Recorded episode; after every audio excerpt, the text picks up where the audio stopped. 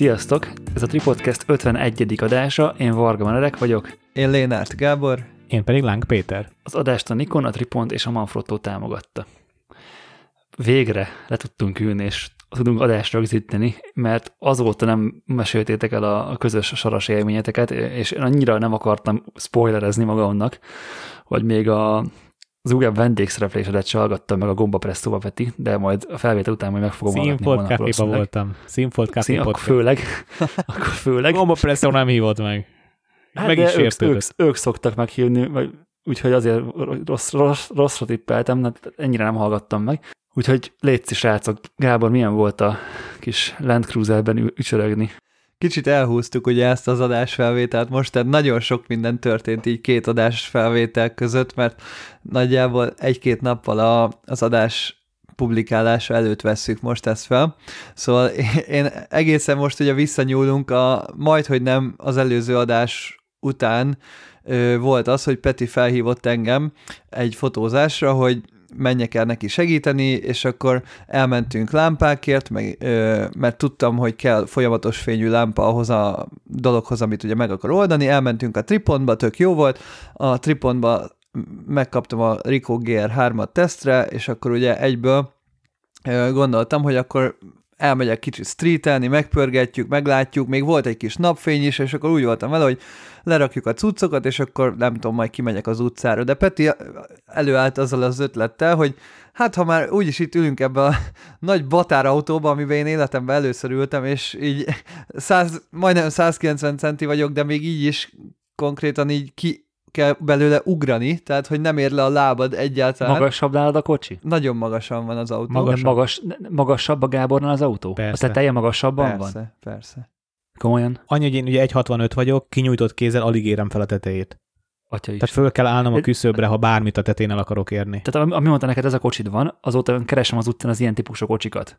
Vagy így, tudod, így mindig így rá, ráfigyelek, hogyha egy Land Cruiser jön szembe, vagy áll a, áll a járda mellett, és akkor mindig megnézem. De hogy én nem látom ezt a kocsit ilyen magasnak. Ez valami extra extra ebbe, vagy, vagy miért ilyen magas a te kocsid? Hát ez egyrészt a, a Land Cruiserek közül ez a legnagyobb. Hát, a, Ford, a Fordokat uh-huh. ismered, Focus, Mondeo, ezek. Igen. Ezt a típusú Land Cruiser-t amúgy nem is annyira látod az utcán egyébként. Tehát ha látsz egy Land Cruiser-t, az nem ekkora. Nem ezt látod, mert hogy... A, azért, akkor azért, azért volt furcsa mindig. Ha most inkább Renault, nektek Renault van a családban, jellemzően a Megán kategóriájú Land Cruisereket látod Budapesten, vagy bárhol a világon. Á. Ez pedig a Laguna, vagy a, a Safran, vagy a nem tudom melyik a legnagyobb Renault. Kinek mi? Ford Mondeo, ez a Mondeo, és amúgy a fókuszok szaladgálnak, a Focus Land Cruiserek szaladgálnak. Na mindegy, az a lényeg, hogy rohadt nagy és magas. És egyébként magasítva is van pluszban még. Tehát más, a, más az alváza, vagy hogy, hogy kell ezt elképzelni? Ez egy hogy... nagyobb autó, és eleve van egy emelés alatta, két és fél incses emelés van alatta. Tehát meg van emelve a karosszéria, és em, amit azért kell jellemzően, hogy nagyobb legyen ugye az átlépő magassága. Tehát, hogy nagy, nagy, a gödrökbe ne akadjon, fenn. ne akadjon fenn, így van. Illetve, hogy nagyobb kerék férjen alá. Minél nagyobb a kerék, Aha. ugye annál nagyobb a földet érintő felülete az adott keréknek. Tehát minél nagyobb a sugár, annál nagyobb felület ér a földhöz. Minél nagyobb a felület, annál, annál nagyobb a tapadás. Ez nem sokat segített a sztori további részében, hogy majd ki fog bontakozni, hogyha jól, jól emlékszem rá. Igen, tehát hogy próbáljunk nem sok sidetracket csinálni, mert egyébként két órán keresztül lehetne mesélni ezeket a sztorikat. Szóval, hogy azt mondta Peti, hogy mi lenne, hogyha meg, vagy kíváncsi vagyok erre, hogy milyen a terepen az autó. Hát mondom, figyelj, valami kis lájtosat nyomhatunk, menjünk el egy terepre, és akkor nézzük meg. Igazából tökre nem tudtam, hogy mire számítsunk. Közben még fel is hívta a tábori Ádámot a Pető, hogy nincs kedved kijönni terepre, kicsit így a Land Cruiser-t meghajtani közösen, és erre Ádámnak az volt a válasz, hogy á nem Peti, most nincsen kedvem dagonyázni. Erre Peti azt mondta, hogy figyelj Ádám, hát ki se kell szállni az autóból. Nem, nem lesz itt sár. Oda Semmi. megyünk, jövünk, megyünk. jövünk, megyünk. Tehát, hogy Igen, híres utolsó mondatok. Igen. Jobbról jó. szóval elindultunk egy útvonalon, ahol Peti elkezdte érezni, hogy oké, okay, nem túl jó a tapadás, kicsit lehet, hogy lejjebb kéne ereszteni ugye a guminyomást, mert akkor jobb lesz a tapadás, ezt tanulta a, a terepoktatáson. És volt egy pont, ahol úgy érezte, hogy meg tud állni, és hogy leeresz a gumit, és megyünk tovább. Ezt, ezt szerintem láttam, ezt, ezt pont ezt a részt láttam a videón, ott elhangzik a Peti szájba, hogy meg kéne állni, hogy leengedjem a kereket, és a következő pillanatban már a bokorban voltatok félig. Igen, tehát meg is álltunk, de becsúsztunk a bokorba. De hát ez még mindig nem probléma, mert ugye leengeded a kereket, megkapod újra a tapadást, és mész tovább. Hát ugye leengedtük a kereket, de nem tudtunk tovább menni, mert onnantól kezdve már csak ásta maga alatt igazából a sarat. Itt tartozom egy vallomással, hogy hol basztam el először az estét, mégpedig ott, hogy ugye hogy kiszálltam, és leengedtem a négyből három kereket, a negyedikhez nem fértem hozzá a bokor miatt. Beraktam rökibe, bekapcsoltam a, a differen, középső differenciázat, majd elindultam hátrafelé, a kocsi egyből megmozdult. És akkor én megálltam, hogy jó, ez akkor ki tud jönni, vegyük föl videóra és itt basztam el, mert másodjára már, már nem, nem tudtunk kijönni olyan könnyedén, és várjál, és még egy hibát elkövettem, mert másodjára is nagy nehezen, de kievickélt az autó, én megörültem neki, és elvettem a gázt, és visszacsúsztunk. Igen, és mert mint a később megtanultuk, ö, ezt nem szabadott volna, mert mindjárt kifejtjük, hogy miért. Szóval Peti... De nem vagytok hülyék, tehát igazán nem, nem nagyon kell mit kifejteni. Hát amúgy nem, nem, egyértel, nem egy, egyáltalán nem egyértelmű Benedek, hogy hol kell rányomni a gázt és hol nem. Ez nagyon nem egyértelmű. Ö, de egyébként, mint később megtudtuk a tapasztalt terepezőktől, ö, hogy gyakorlatilag a terepezés alapszabálya, hogy nem veszed le a padlógázról a lábadat, mert egyébként Bizonyos megállsz. helyzetekben. Tehát, hogy konkrétan olyan szinten kell nyomni ezerrel a gázt, hogy am- amikor már totál azt hinnéd, hogy valami technikai pluszt hozzá kell adni, nem, csak kitartva nyomni kell a gázt, és, és átmész rajta volt olyan, na mindegy, nem akarok előre szaladni, az volt, hogy Peti gyorsan felütötte a Facebookot, nulla térerővel egyébként hozzáteszem, de nagyon necces volt az egész, de nulla térerővel a Facebookra kiposztolta az egyik ilyen terepjárós csoportba, ahol ö, vannak olyan arcok, akik akár segítségre is, segítségünkre tudnak sietni, hogy, hogy elakadtunk, és hogy van-e valaki a közelben, vagy tud -e esetleg jönni nekünk segíteni. És amúgy én nagyon meglepődtem ezen, hogy létezik ilyen csoport, meg hogy ennyire segítőkészek ezek a terepjárós arcok. Nyilván egyébként bárkivel előfordulhat, hogy elakad, emiatt ö, tök jó, hogy gyakorlatilag ez egy kölcsönös segítség is lehet, lehet, hogy majd máskor Peti fog másnak segíteni. Tehát ez, ez nagyon meglepő volt, hogy gyakorlatilag beírták egyből kommentbe, hogy 10 perc múlva ott vagyok. Ez egy olyan csoport, ahogy, ahova bárhol épp bárki kérhet segítséget. Most a héten volt, hogy egy, egy srác kért segítséget, hogy nagymamája nem tud kiállni az udvarból, mert annyira felázott az udvar, és egyből hárman jelentkeztek, illetve én, amikor még nagyon új volt az autó, akkor a katasztrófa védelem írt, önnek egy kontaktja írt be oda, hogy egy tűzoltóautó megsüllyedt egy szántáson, tehát rosszul manőverezett, és az egyik kerék megsüllyedt, és keresik terepjárósok segítségét. De ugye ez, ez két oldalról is gondolom tök jó. Egyrészt, hogy a, aki bajban van, ugye nyilván kap segítséget, a másik meg, hogy a, akik szeretnek terepre járni, szeretnek ezekkel az autókkal játszani, azok kielvezhetik az éles helyzeteket, meg a szitukat, hogy akkor hát végre kihúzhatok valakit a sárból, de jó, és nem kell nekem beállnom a sárba, hogy kihúzzanak engem, érted? Vagy, vagy a haveromnak nem kell beállni.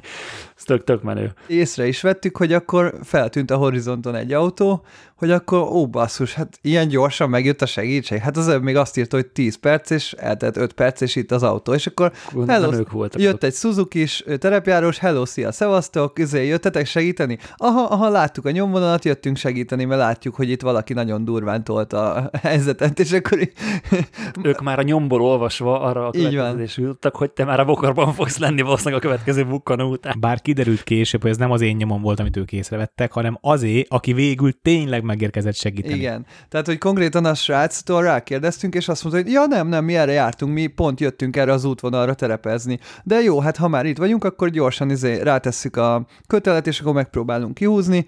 Ez előre előre fele húzva nem sikerült, de közben ugye megjött a másik srác is egy Lada Nívával, és végül gyakorlatilag közös erővel, közös összefogással oldalazva ki tudtuk húzni az autót. Kérdés, hogy Nekem így a rajtad kívül, Peti, egyedül a Nick Carver videója azok, amik ebből a témából így információt tudtak szolgáltatni, hogy nála voltak ezek a olyasmi, mint egy, egy nem tudom, egy 30 centi széles léc, faléc, de hogy ez nem léc, hanem egy műanyag valami, ami ilyen, ilyen ráczott, meg recézett, meg ilyen tüskézett cucc, hogyha olyan lett volna nálad, akkor ki tudtál volna egyedül is jönni? Igen. És az a baj, hogy Benedek képzeld el, hogy Peti előtte, ugye a szigetelés miatt minden essential dolgot egy az egybe kipakolt az autóból, tehát se víz, se ásó, semmi. Tehát, hogy á, nem kell ez, hát most minek majd bepakoljuk újra egy hét múlva, vagy valami. Hát igen. Láttátok a 168 óra című filmet? Azt hiszem, hogy Persze. Igen. Se bicska, Na, hát, se kötél, se GPS, igen, se... Izé...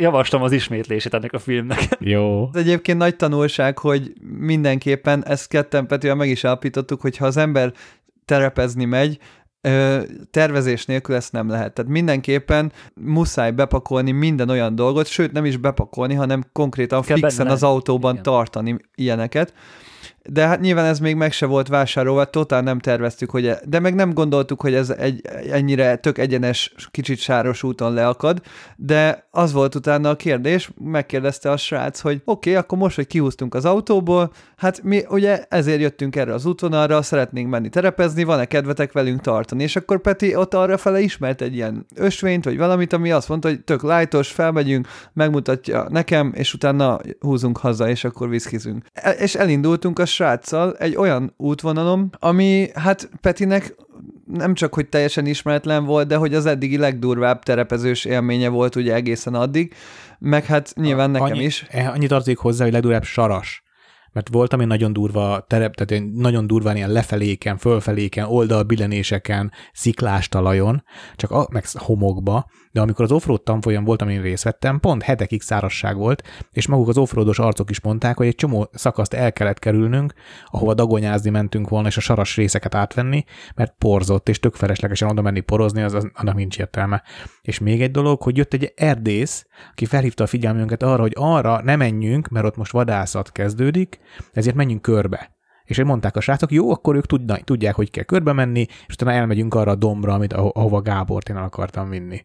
Itt most mondtad ezt az erdészt, azért ezt akarom is kérdezni, csak így most gond, igazán meg is válaszoltad a kérdést, hogy ugye ez nem az a kategória, mint amikor a kvadosok ö, veretik az erdőbe mindenféle engedély, meg, meg jog nélkül, és ö, tehát gyakorlatilag természetvédelmi környezetbe csapatják. Nem, nem. ti, ti nem ilyen, ti csak földúton mentek olyan helyen, ahol simán, tehát mindenféle... Tehát olyan ösvényeken mentünk, ahol mentek autók, de, de de hát így tényleg csak a legbrutálisabb terepjárók tudnak ezen átmenni. Nem, nem arra voltam. Nem tájvédelmi kérdésem, hogy jártunk. tudsz-e menni rajta fizikailag, hanem hogy tiltja valamit. Tehát ez, ez teljesen full legális, és ez olyan, mint hogyha két szántóföld között mennél kb. Csak Egész hát, konkrétan két szántóföld között mentünk. Egyébként az is egy kicsit szürke zóna, mert sok esetben magánterület, de ez nem szokott lenni kitáblált, de nem tudhatod, hogy magánterületen vagy. Ha ki van táblázva, hogy ki van írva magán, Persze, az, ilyesmi, az más. Itt, itt, ilyen, itt ilyen tábla nincs.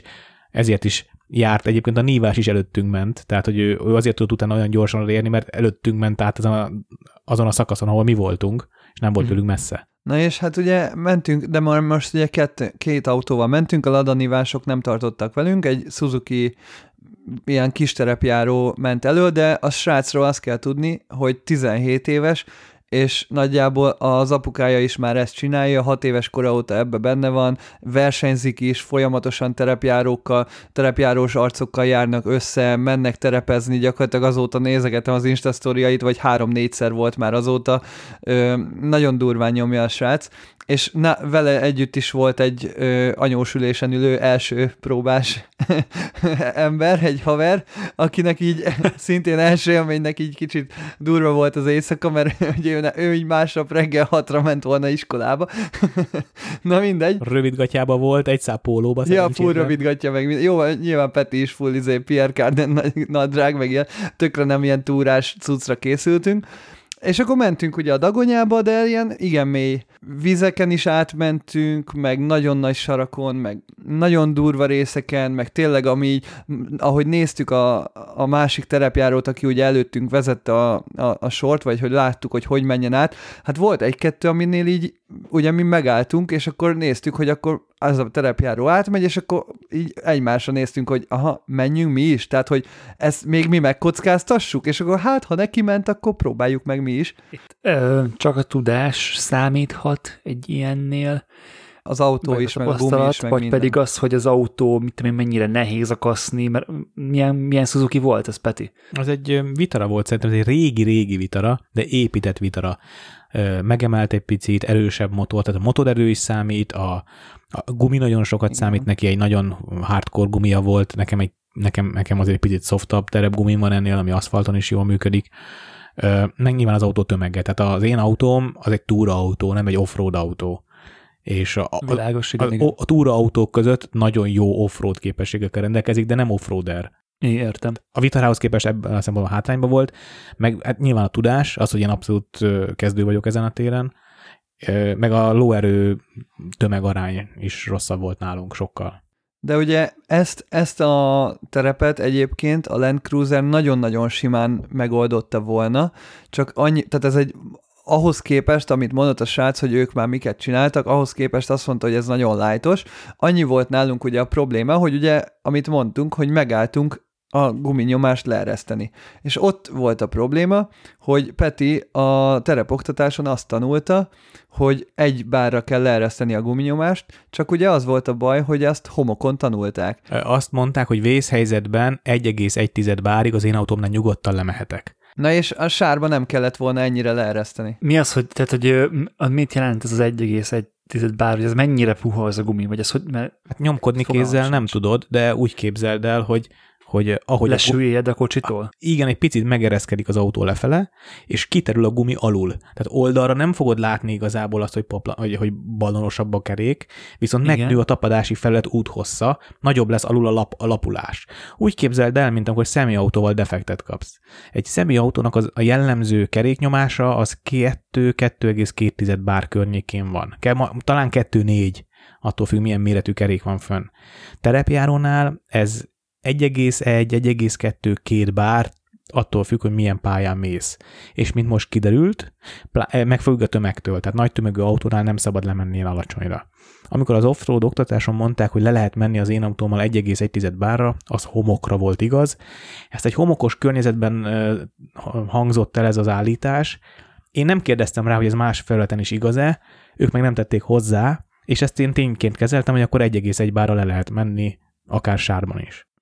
És a srác, aki veletek volt, ő nem Ő nem tudta ezt, Nem hogy nézte. mennyire eresztettük. Ja, ezt elfelejtettük így beleközölni.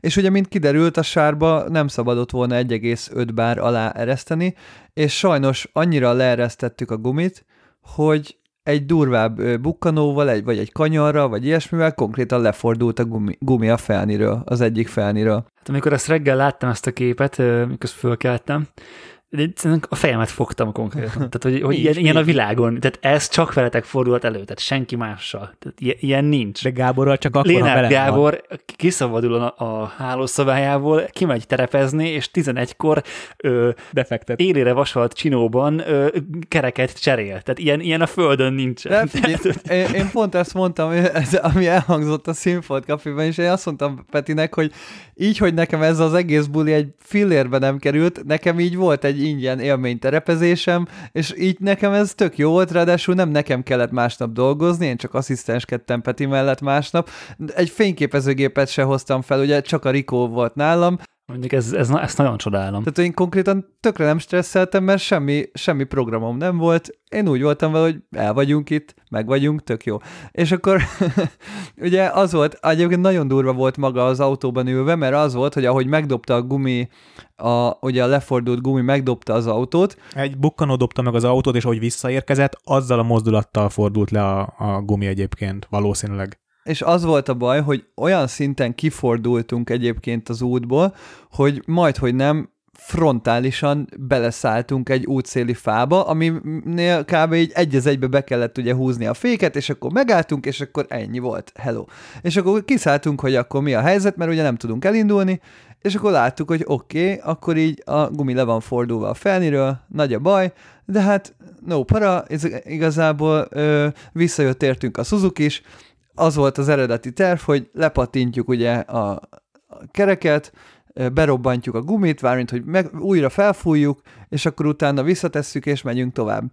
Na most ez a berobbantás, ez nál, nekem tök újdonság volt, Na várjál, tehát amikor láttam reggel ezt a, ezt a kerékre fordul, gumire fordult a kerék rösszitut, akkor Vera mondta, hogy hát ugye apukája autószerelő, és hogy neki ehhez azért ilyen gépei vannak, hogy tehát az, a, egy, egy autógumit visszatenni nem úgy működik, mint egy bicikligumit fölteszek a fel. Ez így van, kézzel nem is tudod visszatenni, viszont a nyomás elvileg be tudja robbantani úgy, hogyha a kompresszorra ugye felfújod egy bizonyos nyomásra a kereket, meg befújod valami, mivel? Fék, féktisztítóval. Bármilyen spray megteszi, ami extrém gyúlékony, tehát bár, de az odor is jó lett volna, ha van nálunk. Igen, és akkor ugye ezt elvileg, ha begyújtod, akkor a, a hirtelen megnövő ilyen, amit ugye maga a gyúlékony nyomás vagy gáz idézne, a, az így gyakorlatilag rá robbantja, pont így rá helyezi valahogy a felnire a gumit. Ezt mi azért hittük el, mert a srác csomó YouTube videót megmutatott, hogy ez így működik, ez a módszer. És akkor tök jó, akkor hát nézzük meg, hogy mi van kéznél. És hát volt egy-két ilyen bénak is spray nálunk, amivel elkezdtük így be befújni, ami semmi más nem csinált, csak égett, nem pedig robbant. Ezt láthatod ott a képeken, hogy konkrétan ég a gumi, vagy nem a gumi, hanem a sár rajta, vagy nem tudom. A dolog fizikája az, hogy a zárt térbe, amit a gumi képez a felni körül, az egy viszonylag zárt tér, de nem légmentesen zárt tér, oda befújod ezt az éghető anyagot, majd meggyújtod, és nagyon hirtelen megnő ugye a, a, a meggyulladó gáznak, a melegedő levegőnek gáznak nő a térfogata és annyira gyorsan nő, hogy ráfeszíti hirtelen a felnire a gumit. De ehhez az is kell, hogy ki tud szépen a felni és a gumi közötti sarat, mert nyilván toltuk magunk előtt a lefordult gumit, az ki tud takarítani. Tehát ez egy ilyen, úgy képzeld, hogy egy 40 perces előkészület volt, felemelni az autót, vagy inkább Persze. lehet, hogy másfél vagy két órás, ez egy hosszú előkészület volt. Először megpróbáltuk az autóban lévő kompresszorral felfújni, mert nekem a motortérben van egy kompresszor, az van egy hosszú cső, ami az összes kereket eléri. És akkor szépen, várjatok, mint egy gumis nem, műhelybe föl. Nem menjünk, lennének kérdésem, de nem, nem akarok Tedd föl, aztán belemenni. röviden megválaszolom. Csak, csak hogyha szarul képzelem, azért, azért segíts ebben, Peti, hogy ugye a bicikli guminál, amikor, le, le, amikor teszel föl egy gumit, van ugye belső. akkor be kell, pattint, Igen, ott van be belső. kell pattintani, az oké, de nem, most én a külső gumiról hmm. beszélek, hogy a, a felnén belül, a, pere, a felni peremén belül be kell nyomogatni ugye a külső gumit. Így van. Az autónál ugyanezt kéne csinálni, csak nem tudod, mert nincs hozzá erőd. Így van, így van. Így van. És akkor, és akkor erre való a berobbantás, hogy ezt, ezt megcsinálj helyetted. Hát mert ugye nincsen nálad gép, amivel rá tudod feszíteni, emiatt ugye Igen. megpróbálod a nyomást használni a gép ereje helyett. Meg a fő különbség, hogy az autónál a külső gumi a nyomástartó. Még a biciklinél Igen, a belső. Így van. Bár vannak tubeless biciklikerekek is. A következő kérdésem, hogy másnap ugye küldtél valami videót, hogy a te gumidat, vagy a kerekedet, vagy nem tudom pontosan, hogy melyikre vonatkozott, föl lehetett volna pattintani úgy is, hogy csak simán fölfújod. Hát ez, ez érdekes Ez mi? Elmentem másnap a gumisomhoz, hogy van, van a gumisomnál tárolom a kerekeimet, ott van a téli gumi, nyári gumi, meg a terepgumi, meg az autón. És elmentem hozzá, mert ugye aszimmetrikus volt a gumi, három terepgumi, egy pótkerék volt a kocsin. Elmentem a gumishoz, hogy akkor tegye, tegye föl, legyen szíves az utcai kerekeket, várjál, miért volt pótkerék a kocsin? Hát mert nem tudtuk felrobban, berobbantani a terepgumit. Ja, hogy ezt végül is próbálkoztatok, csak be, besült. Ja, értem. Oké, okay, nem okay, sikerült. Okay, okay, okay. Hát felgyújtottuk. Okay, okay, okay. Az olyan nagyon szép látványos képek lettek a Rikóval. Tehát, hogy ilyen kameratesztnek tökéletes volt igazából. Ö, tehát akkor vegyünk vissza a gumis esetre. És a gumisom? Ja, hát miért nem vetétek ki a szelepet? Micsoda? Hát miért nem vetétek ki a szelepet? Úgy, úgy könnyű fölfújni. Mondom, mutasd már meg, és akkor ment volna oda a saját kompresszorával a gumihoz, de mondom, ne a tieddel mutasd meg, az enyémmel mutasd meg, hogy én hogyan tudom megcsinálni legközelebb. Oda gurítottuk a gumit a kocsi elejéhez, összedugtam a kompresszort, ki, egy ilyen szelep kiszedő eszközzel kiszedte a szelepet 5 másodperc alatt, rádugta a kompresszort, pss, pff, és már kész is volt. És azt ott végignézni azt, hogy a négy és fél órás, öt órás szívásunkat egy 25 másodperc alatt meg lehetett volna csinálni, ha ezt tudjuk, az az ügy egy erős volt.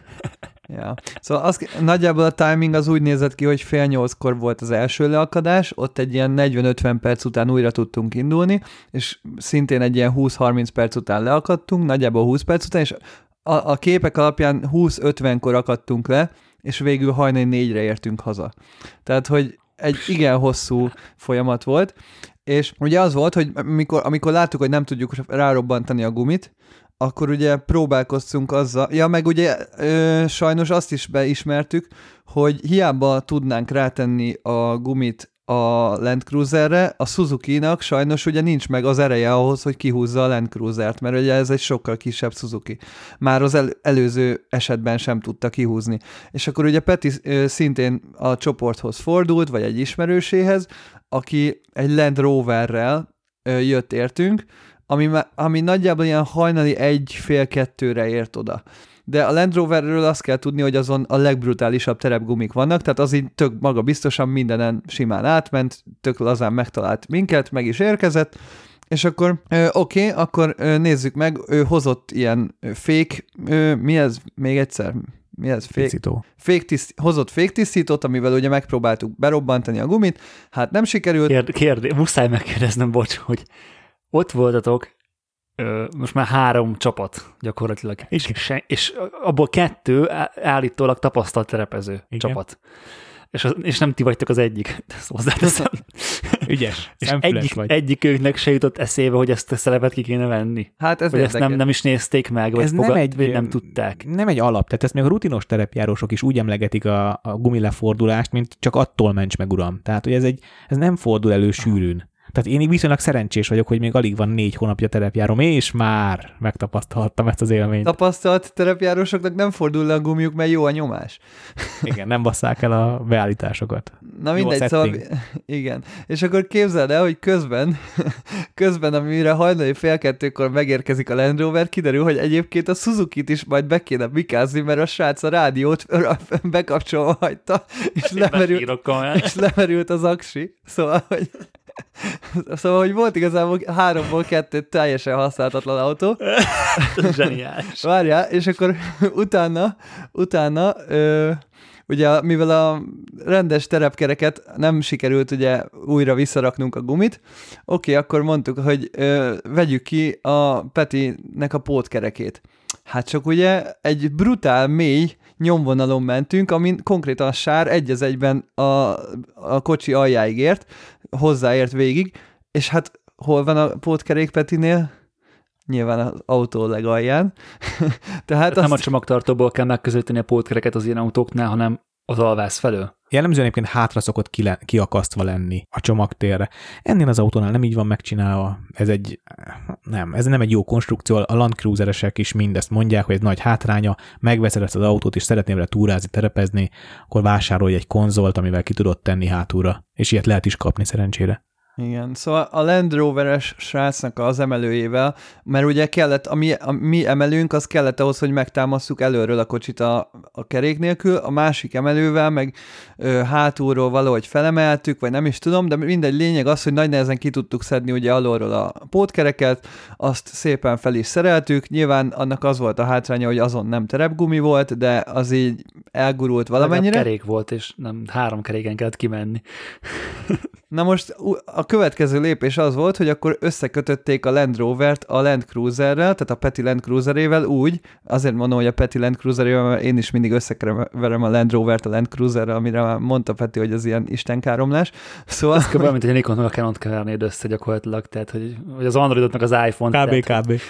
Na szóval, hogy elkezdte a Land Rover hátulról meghúzni a Petinek az autóját, úgyhogy a Petinek tolatni kellett, de annyira kapkodva ö, volt már az egész, meg mindenki egyébként annyira fáradt is volt, hogy Peti meg a Land Rover-es srác nem beszélték meg nagyon a, előre a jeleket, hogy akkor most két duda állj, vagy valami, hanem egy az egybe elkezdett tolatni a Land Rover. Na de várjál, úgy, úgy mindezt, hogy én beültem az autóba, kézifék még be volt húzva, beraktam rükvercbe. És a srác és, elkezdte már húzni. És hogy a csávó meglátta, hogy ég a tolatólámpám, elkezdett húzni, de nekem még a fejemen égett a fejlámpa, és még be volt húzva a kézifék és elkezdett hátrafele húzni, és próbáltam tudod nézni a tükröket, hogy merre megyünk, de hát égett a fejlámpa, és egy zárt térben, ahol üvegek vannak, csak magamat, Semmit nem lát. magamat láttam. Akkor gyorsan letéptem a fej, fejlámpát, akkor úgy nagyjából visszajött a látásom, de egy kicsit megvakultam tudod a fénytől, és azt éreztem, az autó össze-vissza megy, és nem tudtam, merre kell kormányozni, az a segítsem a kihúzást. Vagy adja a gázt, ne adja a gázt. És elkezdtek kiabálni kívülről, és arról azt hallottam, hogy még. Úgyhogy elkezdtem nyomni a gázt. Igen, de utána már rohantunk a másik sráccal, hogy Peti, integettük, hogy Peti, állj, állj, állj, állj, állj, állj, mert hogy úgy volt, hogy tolatott. Gáz, gáz, gáz, gáz, gáz. mert hogy tolatott a Land Rover, és ugye Peti tolatott rá, és ezerrel elkezdett rátolatni a Land Roverre. Mi, a Land Rover meg nyilván kikerülvén az ütközést, hogy ne legyen az eleje totálkár, meg a Peti hátulja, emiatt a Land Rover próbált hátrálni, meg próbált kifordulni valamerre, és a Land Rover egy az egybe beletolatott egy fába. Jézus Isten. és a... Meg, lesz, lett kár a kocsiba? Hát igen, a, a, az egész ilyen hátsó ilyen ajtó, ugye maga a motor, vagy mi a csomagtérnek ugye az ajtaja, meg betört egy az egybe az üveg hátul, meg a Ez csomagtér komoly. ajtaja behajlott ugye teljesen. Gyakorlatilag így próbáltam így mielőtt, besz, mielőtt ezt hallom, ugye így tippelgetni, mi történt, vajon, vagy hogy, hogy oldottátok meg, de hát gyakorlatilag percről percre ezt túl tudjátok szárnyalni az én elképzeléseimet. Magunkét is nyújt, megnyugtatlak. Na tehát betört a Land Rovernek a, az üvegje, meg minden, de oké, okay, hát így jártunk, majd bontóból lesz rá ajtó, és akkor igazából a... És várjál, ilyenkor ez hogy van, hogy kifizeti, kifizeti ezt a kárt? Hát vagy ez, ez, jó, ez, hogy, ez hogy működik, összedobjátok? Vagy, vagy aki, vagy ő volt ilyenkor a szerencsétlen? Vagy ez ilyen... Kovács Marci fotós kollégánk a Land, Land Rover tulajdonosa, ő volt annyira úriember, hogy hogy az összenem beszélés meg a kapkodás révén azt mondta, hogy akkor ezt felezzük ezt a, ezt a költséget. Még nem tudja, mennyi lesz, de hogy, de hogy felezzük el, és akkor majd jelentkezik, ha megvan a, megvan, az, a, a, megvan a matek. Most úgy néz ki, hogy vagy kap egy bontott ajtót, vagy a lakatosa meg fogja neki csinálni szépre. És akkor a végösszeget el, elfelezzük. Csak ugye lehet, hogy azért kell ajtó, mert ugye a behajlott fémbe elég nehéz ugye az üveget újra berakni. Tehát ha nem persze, tudod tökéletesen kikalapálni, akkor ugye nem tudod az üveget berakni újra.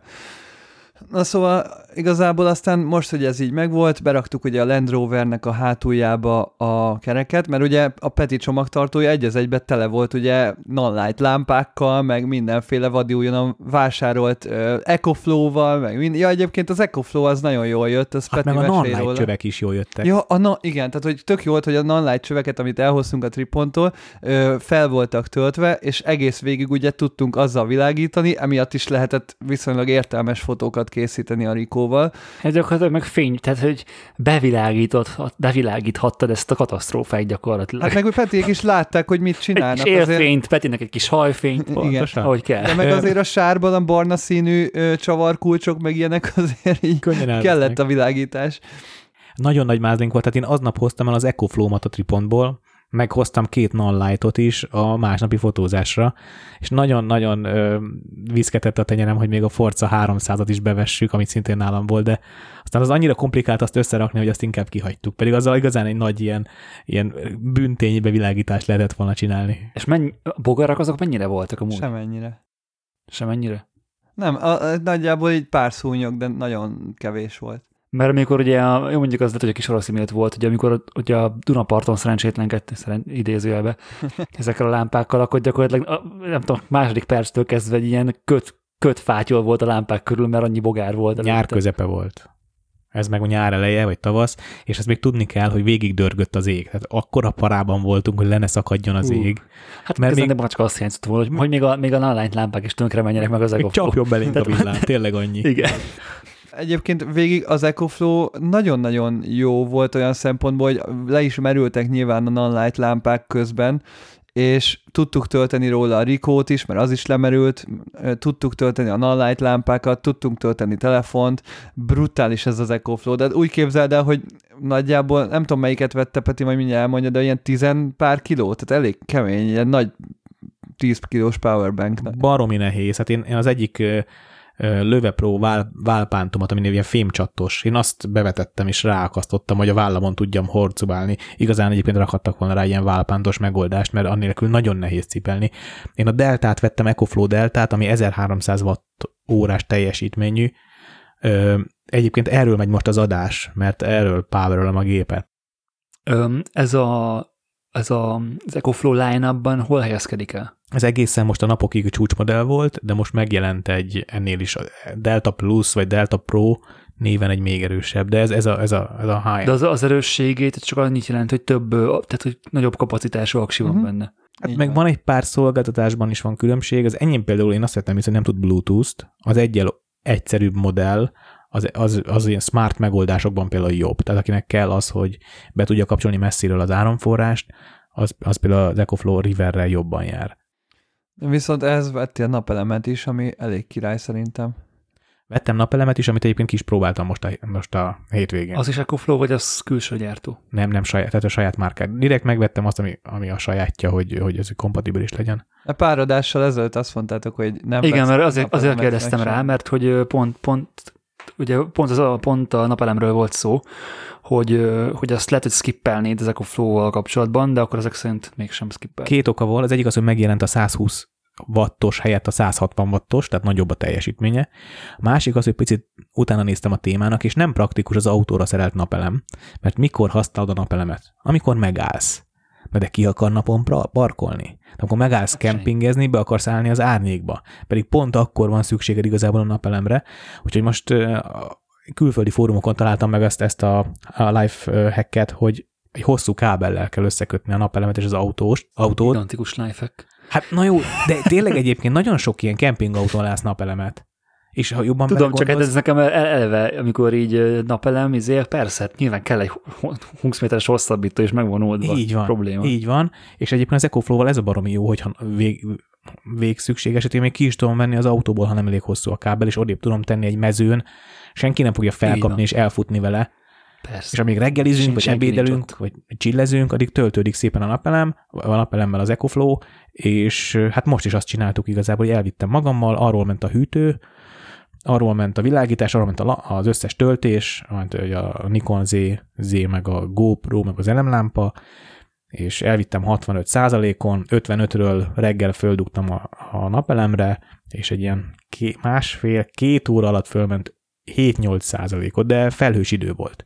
Napsütésben 8, hát kell az egész nap, nyilván. Meg ez egy B, meg De ez a napelemről.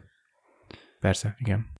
Tehát napelemről egy, egy 8 óra alatt gyakorlatilag föl tudod tölteni maxra, ha süt a nap. Igazából úgy van, hogy 80%-ig tud gyors töltést ez a cucc. 80% után belassul a, a töltése. A, napelet, a napelem a 160 wattórá, wattos, wattórás, az azt jelenti, hogy 10 óra alatt 1600 wattot tudna leadni, de ez egy elméleti teljesítmény, ebből Persze, a realitás inkább a 120 igen, igen, igen. watt mondjuk. Igen.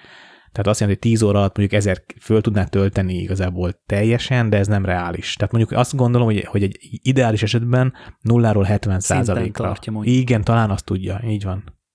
De ez egy B-terv, ez igazából egy B-terv, mert menet közben az autó tölti, álló helyzetben a, a, a nap igazából. Ez egy rohadt jó cucc, én nagyon örülök, a legjobb jelent meg a Tripont kínálatában. Hát azt igen. igen. Aztán még csak annyit így utólag képzeld bennek, hogy amikor ö, kiértünk végre nagy nehezen másfél órányi terepezés után, ugye a betonra már így a legdurvább, ö, Peti legdurvább vezetési szkijeit használva, tehát hogy itt tényleg az volt, hogy voltak konkrétan olyan részek, hogy 45 fokban csúszott előre az autó az egyenes úton.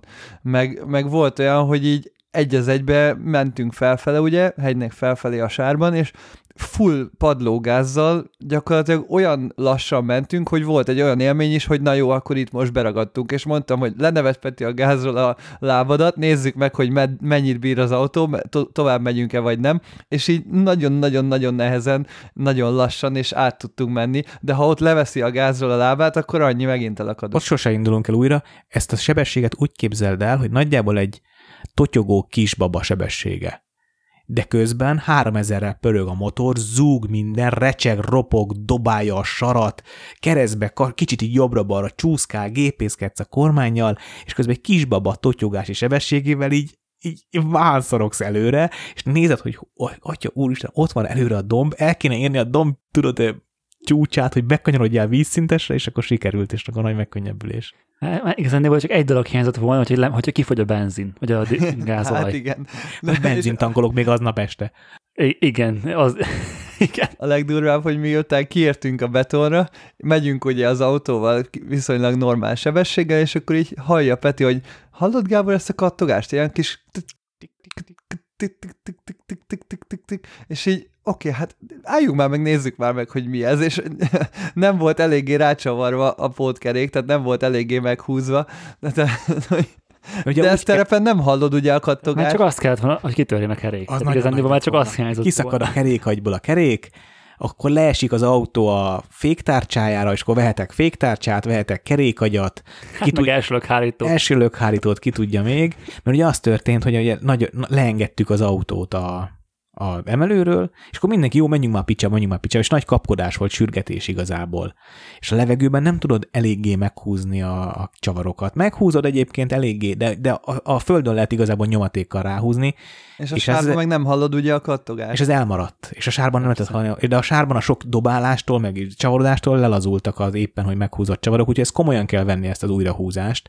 Meg hát egyébként a, az autós kézikönyv is azt írja, hogy még hogyha földön meg is húzod, 5 km múlva állj meg és húz rá még egyszer. És Gábor, mész legközelebb is Petivel, hogyha, hogyha ilyen, hát, ilyen lehetőség. Az a durva, hogy ez Petin múlik, mert ugye azóta írt a srác nekünk Instán, hogy tök jók a képek, és hogy akarunk-e menni még egyszer velük, és hát Peti mondta, hogy hát egy időre azért ez most hát így... akkor már gyakorlatilag az offroad közösség fotósai lettetek hirtelen. De Peti azért nekem azt mondta, hogy egy időre azért most így kicsit így leáll ezzel a durva terepezéssel, mert nyilván nem erre vette az autót. De én, én, ezt kérdeztem Petitől egyébként többször már előtte, meg mikor miközben ott ültünk az autóban is, még mielőtt elindultunk terepezni, hogy, hogy nagyon kíváncsi leszek, hogy maga ez a, az autóvásárlás, meg, meg így, ahogy így formálódik az útja Petinek, hogy milyen irányba viszi őt ez. Tehát, hogy, hogy ő most a fotós projekt szándékkal megy, és hogy igazából ez az autó csak egy eszköz, olyan, mint hogy egy necessary objektívet venne ahhoz, hogy megvalósítson fotós projekteket, vagy pedig ö, van benne egy olyan is, hogy igazából a fotózás az egy ilyen mellékes dolog, és maga az autó élményért, meg az utazás élményért vette, vagy pedig, mint az ilyen amerikai gazdag hobbisták, akik ugye a terepezést egy hobbinak használják, hogy konkrétan a terepezés élményért vette az autót, és akkor persze, ha olyan, akkor dokumentálja, de igazából azt élvezi, hogy dagonyázhat.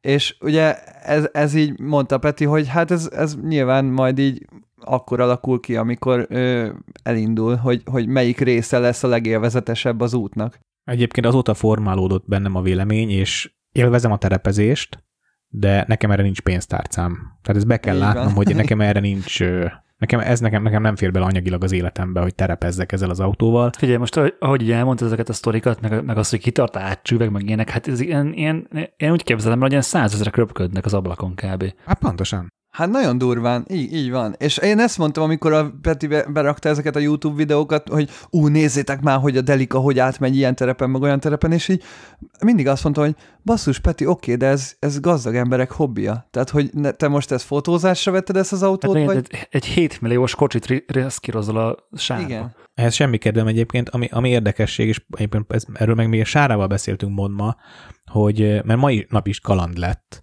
egy, egy méhész csávó azt mondta, hogy menjünk fel oda a kilátóhoz, ott van szembe, mert indultunk volna haza. Jaj, ki ne hagyjátok a kilátót, csak egy kis izé, kis ka- kanyar, izé, simán fölmegy, ez a kocsi ott simán fölmegy.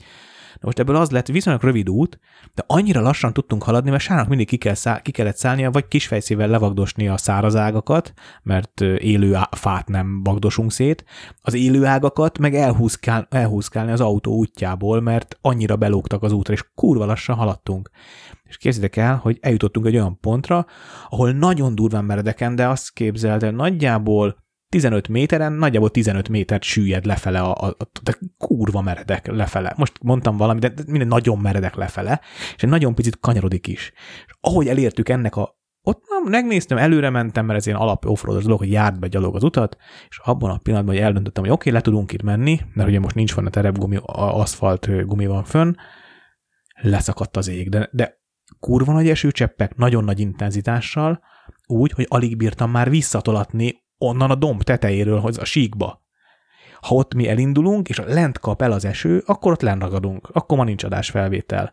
És az a durva, hogy ilyen, nem, mondom, nem terveztünk sehol, csak elmenni egy kilátópontra, és ez, és ez ilyen bármikor megtörténhet, úgyhogy ez valószínűleg azért vele jár valahol. Persze vele jár, csak, csak nem biztos, tehát hogy tök értem, hogy igen, tehát tök menőre menni kocsival, meg minden, de amit, pont amit a Gábor mond, hogy ez érted, itt, itt nem egy kis motorral mész oda, hanem ez egy, egy nem tudom, több millió forintos cucc, ami, ami, ami két tonna, vagy két és fél tonna, vagy nem tudom mennyi a kocsid. Megpakolva és hogy ha, három lesz. ha az megindul, ha az megindul, akkor, akkor hello van, érted? És, és a bármi történhet. És az a durva, hogy ránéz egy külső ember erre az autóra, mert nem az ő autója, nem ő reszkírozza a pénzt. Simán rámondja a, a Suzuki srác is, vagy ugye ez a kilátós emberke is, hogy aha, ez az autó simán megy, ezért gyertek, menjünk. És akkor persze, csak végsősorban mindig Petinek kell meghozni a döntés, hogy nem, ez az én autóm, és nem kockáztatom meg.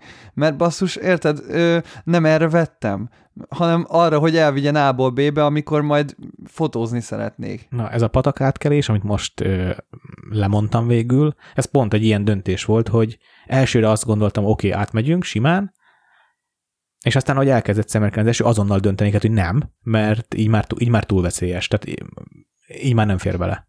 És mondom, nem is a terepgumik vannak most fönn, hanem az utcai gumik, amik ugyan négy évszakos gumik, és egyébként tényleg tök jól tapadnak. Múlt héten fotóztam a Suzuki-nak a Jimny bemutatót, most mutatták be az új Jimny-ket, és az enyém volt a Camera Crew autó. Kurva jól helytált, olyan helyeken elmentünk, rohadt jó volt, tehát tök, tökre élveztem azt, hogy olyan helyeken el tudok menni, ahogy, hogy tudjunk jó. A Jimny nem. Nem, egyébként a Jimny sokkal sokkal jobb terepen hozzá kell tenni. Szarabb gumik voltak, Persze, szarabb gumik ki, voltak a Jimny, kicsi, mint kisebb, kisebb agaszni. Kisebb, fordulékonyabb, igen. Igen. Egyébként az érdekes volt látni, hogy az újságírók elkövetik ugyanazokat a hibákat, amiket én az elején. Tehát keresztbeállások voltak, rossz kormányszögek, rosszul megválasztott útvonalak. Tehát ez így, ezt nem lehet úgy, hogy ma, terep, ma beülök egy terepjáróba, és holnap már terepjárós leszek, mert ez, ez, egy, ez egy tanuló, nagyon hosszú tanulópálya. Na, egyébként visszatérve be ennek arra a kérdésre, hogy megyünk-e még, ez, ezért mondtam, hogy szerintem ez Peti múlik, és, és hát én így a, pot, a Színfolt Cafés podcastből hallgatva, meg, meg így Petinek a, ugye, ahogy jöttünk haza a mondatait halva, most így úgy érzem, hogy nem fogunk egyhamar belemenni ennyire durva terepezésekbe. Én túrázni szeretnék, nem, nem megölni az autót. Tehát ez, ez, Persze, ez, ez nem, is, nem is ez volt a célod soha. Ezt sokszor beszéltük Gáborral egyébként az éjszaka folyamán, hogy tök jó megtapasztalni ezeket, mert ilyesmi jöhet szembe. És például a mai nap is ezt mutatja, hogy nem indultunk durva terepre, de, de nagyon kellett az, amit én aznap este, amit a Gáborral este megtanultam a srácoktól, meg a tanfolyamon megtanultam, azért vagyok most itt. Most nem, nem meghaltam volna, érted? Csak nem tudtam volna hazajönni, hogyha azt nem tudom. Tehát gyakorlatilag ez a saras, azt beszéltük, hogy mennyire kurva jó, hogy teljesen tét nélkül segítség autóval gyakorlatilag egy ingyen saras órát tudott venni Peti, és tök jó, hogy ez nem mondjuk a sárával kell, nem tudom, Svédországba egy random erdőbe megtapasztalnia, hanem itthon normál közelségben az otthonától ö, szakértő segítséggel ezt végig tudta csinálni, és előbb-utóbb érted, ez bármikor előfordulhat, de tök jó, hogy így ö, tudja, hogy hova kell nyúlni. Tényleg a srác olyan sok dolgot mondott, meg ahogy Peti először próbálta felrakni a kereket, akkor a srác kivette a kezéből, megmutatta, hogy nem, Peti, ezt így kell, ebbe a testtartásba rakt fel. Tehát, hogy nagyon sok olyan kis dolog volt, ami, amihez tényleg csak a tapasztalat tud segíteni. Meg hát az, hogy nem indulunk el üres kocsival sehova. Hát igen, az is. Ami nem az aszfalt. igen. Hát azért, azért az is. Az, mondjuk azon a mondatodon meglepődtem, Gábor, hogy nem hoztál fényképezős cuccot föl Budapestre. Hát mert tudtam, hogy a Rikó ilyen, ilyen, miatt meg, hogy egy nap még nem jövő. fordult elő soha, hogy nem, nem három gépázzal indult el meg otthonról, de mindegy. Ja. És milyen volt a Rikó? Figyelj, először, először mondd el röviden így technikailag, hogy a, az elvárt, jó mondjuk, igen, tehát ne a, ez jó, jó mondat, de hogy a, az elvárásaidhoz képest hol van a Rikó, nyilván sehol, mert tudjuk, hogy milyen elvárásaid vannak, ö, meg hogy ugye pont az előződésben beszéltünk róla, hogy milyen jó lenne kipróbálni a Rikót, mennyire váltotta be a, a az igényeidet, és, és akkor utána meg beszéljünk egy kicsit erről az Everyday Camera sztoriról. Jó. Üm, igazából az első tétele az volt ugye a Rikónak, ami miatt egy X100 vagy bármi más helyet választanám, hogy ugye mindenütt azt olvastam, hogy ez zsebre vágható gép, és amikor a tripontban a, így a kezembe adták, néztem is, hogy wow, oké, okay, tudod így full kikapcsolva, hogy ez, e, ennek a mérete, ez tökéletes. Hát ez tényleg elképesztően picike. Szinte ilyen, ez a komolyan vehetetlen kompakt kategória. Tehát a, amivel így a 2000-es évek elején az ilyen legamatőrebb, ilyen kettő megapixeles ilyen családi kamerák, meg ilyesmi. Tehát nagyon-nagyon picike. És átmondom, akkor ez, ez, ez így fullos. Zsebre tudom rakni, normál APS-C szenzor, ugye minden, amit így elvártam tőle, akkor mondom, ez, ez így király lesz. Aztán ugye elkezdtünk fotózni vele. Tök jó volt, hogy tényleg nálam volt, és végig tudtam ezt dokumentálni, és ez nyilván a táskában benne lett volna egy Canon, hogyha ugye nem így készülök, hogy a Rikót elhozom. Tehát, hogy pont ezt a leakadást, ezt le tudtam volna fotózni bármivel is, meg hát nyilván a Peti hát igen, autójában... Csak hogy lefotóztad volna. Én pont azon, amikor küldted reggel a képet, de... hogy... Meg a Peti autójában volt egy X100S, ami nála volt kölcsönben, tehát hogy biztos, hogy lefotóztam volna. És a, de egyébként olyan szempontból jó, hogy a zsebre dugós méretnek hatalmas előnye az, hogy konkrétan úgy lehet nálad egy fényképezőgép, hogy nem változik a testtartásod, és szabad a két kezed. Ez nekem brutális. Tehát tényleg, mint hogyha a telefonod lenne.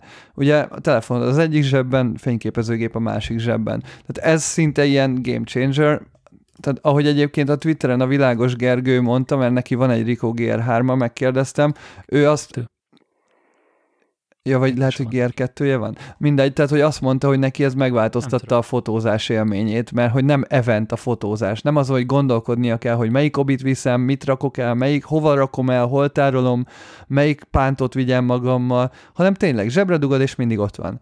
És ez nagyon igaz.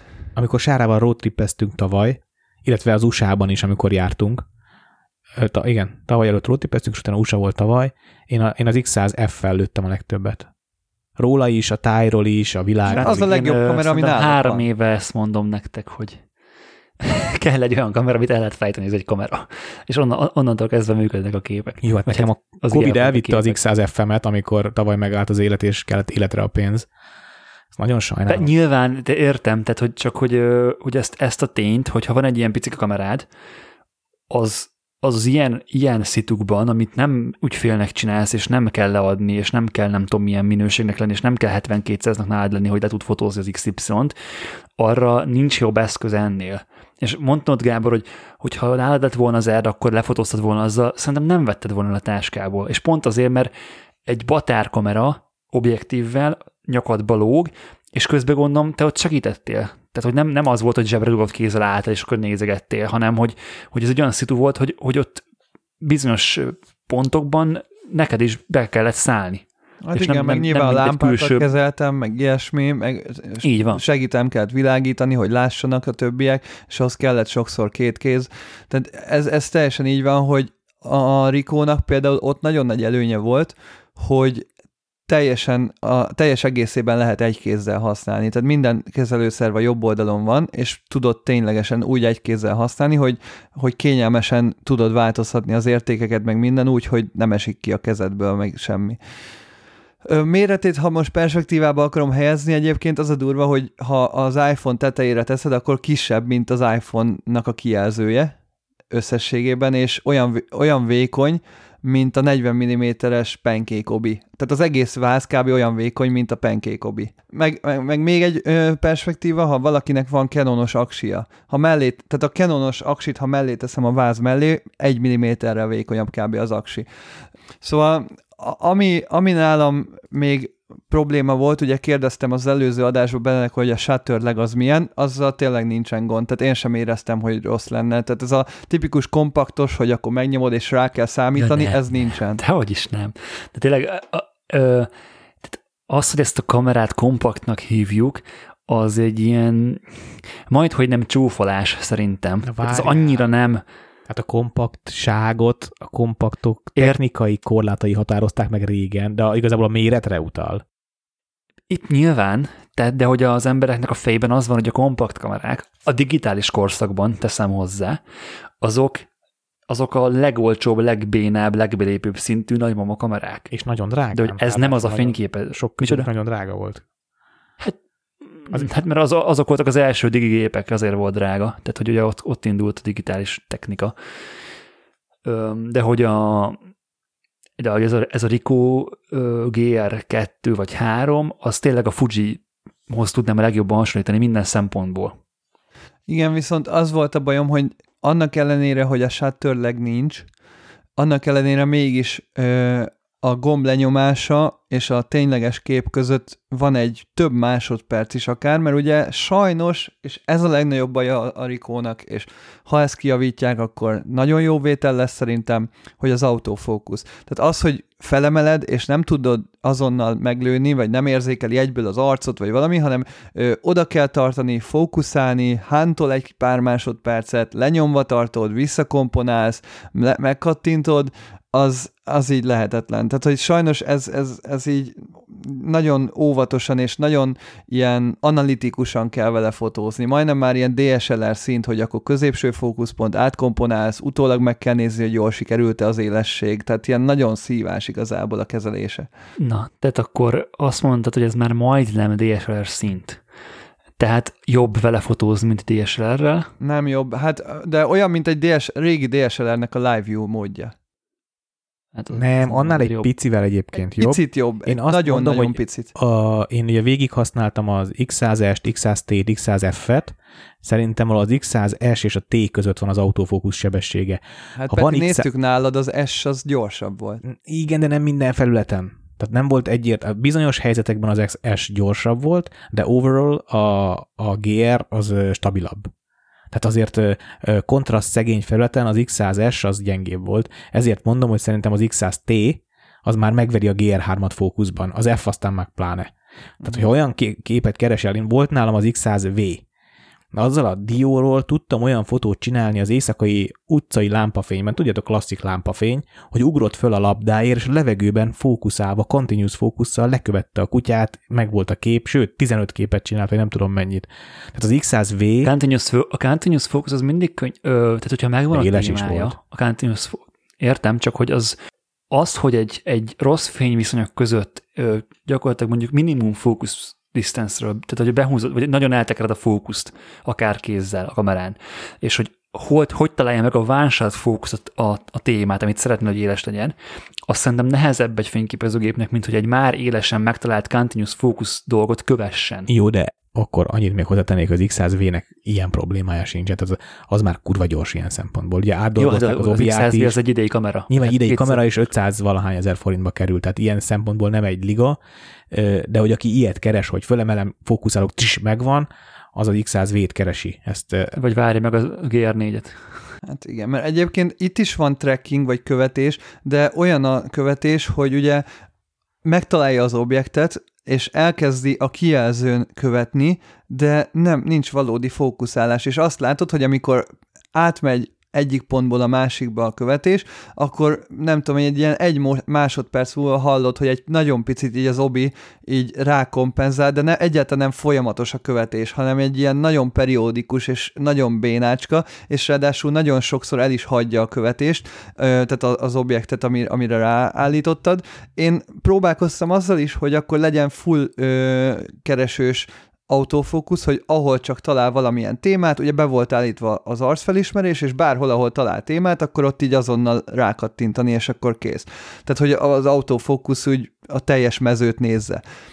Ez egyébként gyorsabb is, mint a középső fókuszpontos, csak ezzel meg az a baj, hogy rendre rosszul találja meg a témát. Tehát én azt vettem észre, hogy 99%-ban ez a keresőn belüli legközelebbi témát teszi fókuszba, tehát egy tök alapszituáció, mondjuk ugye volt, vittem szülinapozni is, hogy két ember ül a fotelban, és előttük van egy asztal, ahol vannak piák. És ugye ez benne van a keresőben is. És full ö, keresős fókusszal, úgy, hogy érzékelte az arcot, mégis rendre a, az asztalra, a piákra fókuszált. És ez, ez többször előfordult, hogy, hogy valahova így ö, oda tartottam a keresőt, és ugye a képernyőnek az alján van valami előtér, és mindig valahogy az előtérre fókuszált, mert valahogy mindig a, az objektívhez közelebb eső dologra akar fókuszálni, tehát nagyon rosszul találja meg igazából a Hát témát. hát honnan is tudná egy, egy automatik, hogy te mire szeretnél fókuszálni, érted? Ez, ez, nem, ez nem reális elvárás. Hát ugye onnan, hogy van benne arcfelismerés, tehát hogy bekarikázta az arcot, és mégse oda fókuszált. Pedig ott azért könnyű lenne felismernie, mert volt ahol, volt, ahol felismerte és oda fókuszált, de ez a vicces, hogy felismeri az arcot, és mégis mondjuk háromból kétszer utána nem arra fókuszál, hanem egy tök más dologra a képernyőmezőn. Tehát hogy e, e, az autofókusz nagyon rossz, de hát akkor mondhatnád, hogy van snap funkció, és akkor próbáljuk ki a manuál fókuszt, beállítod előre, hogy egy méter, két méter, és akkor egy teljes lenyomással ugye azonnal kattint a gép. Ezzel meg ugye az volt a problémám, hogy én 99%-ban nem napsütésben F8-on fotózok, tehát street fotóra biztos, hogy nagyon jó, mert 28 mm kipróbáltam, az F5-6-on még egyébként nem elég, de F8-on már igen, jó. Igen, nekem is, az, már... nekem is az a tapasztalatom a lejkával, hogy hogy az 5-6 ott vagy nagyon pontosan kell ö, kimérned előre, hogy, hogy, ö, hogy mikor tudsz kattint, vagy mikor tudsz fotózni, és nagyon jó, tehát nagyon jól kell helyezkedned ahhoz, hogy, hogy beleessen a téma a, az éles tartományba, vagy pedig ugye rá kell segíteni újjal. Így van. De itt ugye nem tudsz újjal rá segíteni. De ugye, igen, itt ugye nincs semmi. És, és viszont az F8, az F8 az tényleg olyan, hogy másfél, legalábbis az én 28-asom van a Leikán, F8-nál másfél métertől 10 méterig minden éles. És ugye az, az tökéletes. Aha. Hát itt ugye picit még nagyobb is az APS-C szenzor miatt, mert itt ugye 18 millis obi van, tehát hogy uh, ugye F8-on jó lenne, csak ugye én nagy rész félhomályban vagy teljes sötétségben fotózok, és gyakorlatilag az F2.8-nál a snap focus soha, soha nem működik, mert soha nem tudod eltalálni. Most beállítod egy méterre, Jó, másfél az méterre. Nem is érted, ne vicceljünk már, Gábor, tehát az nem arra való. De... Ráadásul ami nekem nem tetszett, hogy én nem, nagyon keveset volt nálam, de én arra nem jöttem rá, hogy lehet-e olyat csinálni, hogy beállítod, hogy ide fókuszálj, azt megjegyzi, és onnantól kezdve az a távolság adott. Hanem nekem... Olyat nem ilyen lehet. nincs. Hát ez baszki. Tehát ez, ez, de ez miért, de ez, annak, miért, annak mi az mert, értelme? Mert én szemre nem fogok, nem tudok lemérni egy távolságot, még ja. sokkal könnyen megmondani, hogy az a dolog az kb. olyan messze van tőlem. Tehát előre mondjuk ja, be, belövöm a Gábort fél alakba, azt megjegyzetem vele, és utána tudom, hogy a fél alakra már jó vagyok. És, és nem kell neked számolgatni, hogy az hány méter, és elég most, csak a kompozíciót beállítani. És egy nagyon rossz pixel sűrűségű kijelzőn beállítani, hogy az most jó lesz-e az élesség, ez, ez, a, ez a snapshotos, nekem ez nem, nem győzött ezt meg. egyébként nem, tehát ezt meg lehet csinálni úgy, hogy befókuszálsz autofókusszal, kiírja ugye, hogy hány méterre van az éles pont. Kiírja? Ránél, el, elolvas, Szerintem, meg, szerintem tudsz kitűnni és fókuszskálát. Hát, hát az összes... Na jó, de, de, az a, de ez van. everyday pillanatokban ez nem működik. De ezt uh, nem. Tehát a Peti be akart állítani valamit. Ez pont ugyanaz, hogy ő egy gyakorlatilag egy, mint egy manuális, tudod, mint amikor lefotózol egy szürke felületet, és akkor arra állítasz VB-t. A Peti ugyanígy képzelt el, hogy lefotóz egy félalakos képet, és azt mondja, hogy ettől a távolságtól szeretné, hogyha a snap focus működne. És ezt ugyanazt meg tudja csinálni, hogy be, beautófókuszál a félalakos képre, megnézi, hogy hány méterre van a téma, elolvassa a szemével, hogy két és fél méter, majd pedig a hozzáeső legközelebbi snap focus pontot kiválasztja. Persze nem lesz annyira pontos. Skeptikus vagyok. Hát de ez, ez sok menüpont. Figyelj, én ezt esküvőn úgy csinálom, a 20 milli 1 szoktam F8-on direkt vakuzni, pont így, és a, annyit csinálok, hogy ugye autofókusszal belövöm, egyből kattintom át az MF-re, lövöm a dolgokat, utána, hogyha meglátok egy másik távolságot, átkattintom AF-re, kattintok egy AF-et, egyből kattintom vissza manuálra, tehát egy, egy kis switch az egész ugye meg van oldva. Igen, Itt igen. meg négy-öt menüponton keresztül az esély. Én is így tudnám elképzelni a használatát, az pedig, hogy utcán egy fix fókusz távolság legyen állandóan jó, hát az utca az egyik legváratlanabbul Igen. változó környezet. Hát én pont, pont ezt vettem észre még F8-on is, hogy hiába akartam beállítani egy méterre, hogy akkor most lövök közelről a embereket, rutinos, mindig pont távoli volt a téma. A rutinos meg, amikor... ingatja a fejét, de nagyon csúnyán. Ez, ne, ne ez, ez tényleg ebben, ebben nem tudok igazat adni neked. Tehát, hogy, hogy a, a, az, hogy utcán, napfényben, F8-on ráadásul 18 mm objektívvel APS-en, egy eleve nagyobb a mélységélesség, hogy ezt hogy ez neked nem működött, szerintem ott az useráról ne haragudj. Várj, várj, várj, nem streeteztem vele, kettő órát volt a kezembe. Nem azt mondtam, hogy nem működött, azt, azt mondtam, hogy tényleg mindig valahogy a távolság rosszul volt kiválasztva, mert előre eldöntött, hogy te most egy méterre lévő tárgyakat fotózol, és hirtelen biztos, hogy meglátsz valamit a távolba. De akkor átkapcsolsz az autofókusz, és behúzza oda. És érted, F8-nál teljesen mindegy. Meg kurva lassú az autofókusz. mindegy, bonyolult a használata, na, az a lényeg. E- Egyébként hozzáteszem, annyit még én Hát vagy nem, nem töltöttetek fel elég időt, az is. A Gábor azért két hétig volt, és a, a, szerintem ő az, aki ezt ki le tudja szűrni. Nálam kevés időt volt, ami viszont nekem nagyon tetszett, tök jó rajza van az optikának.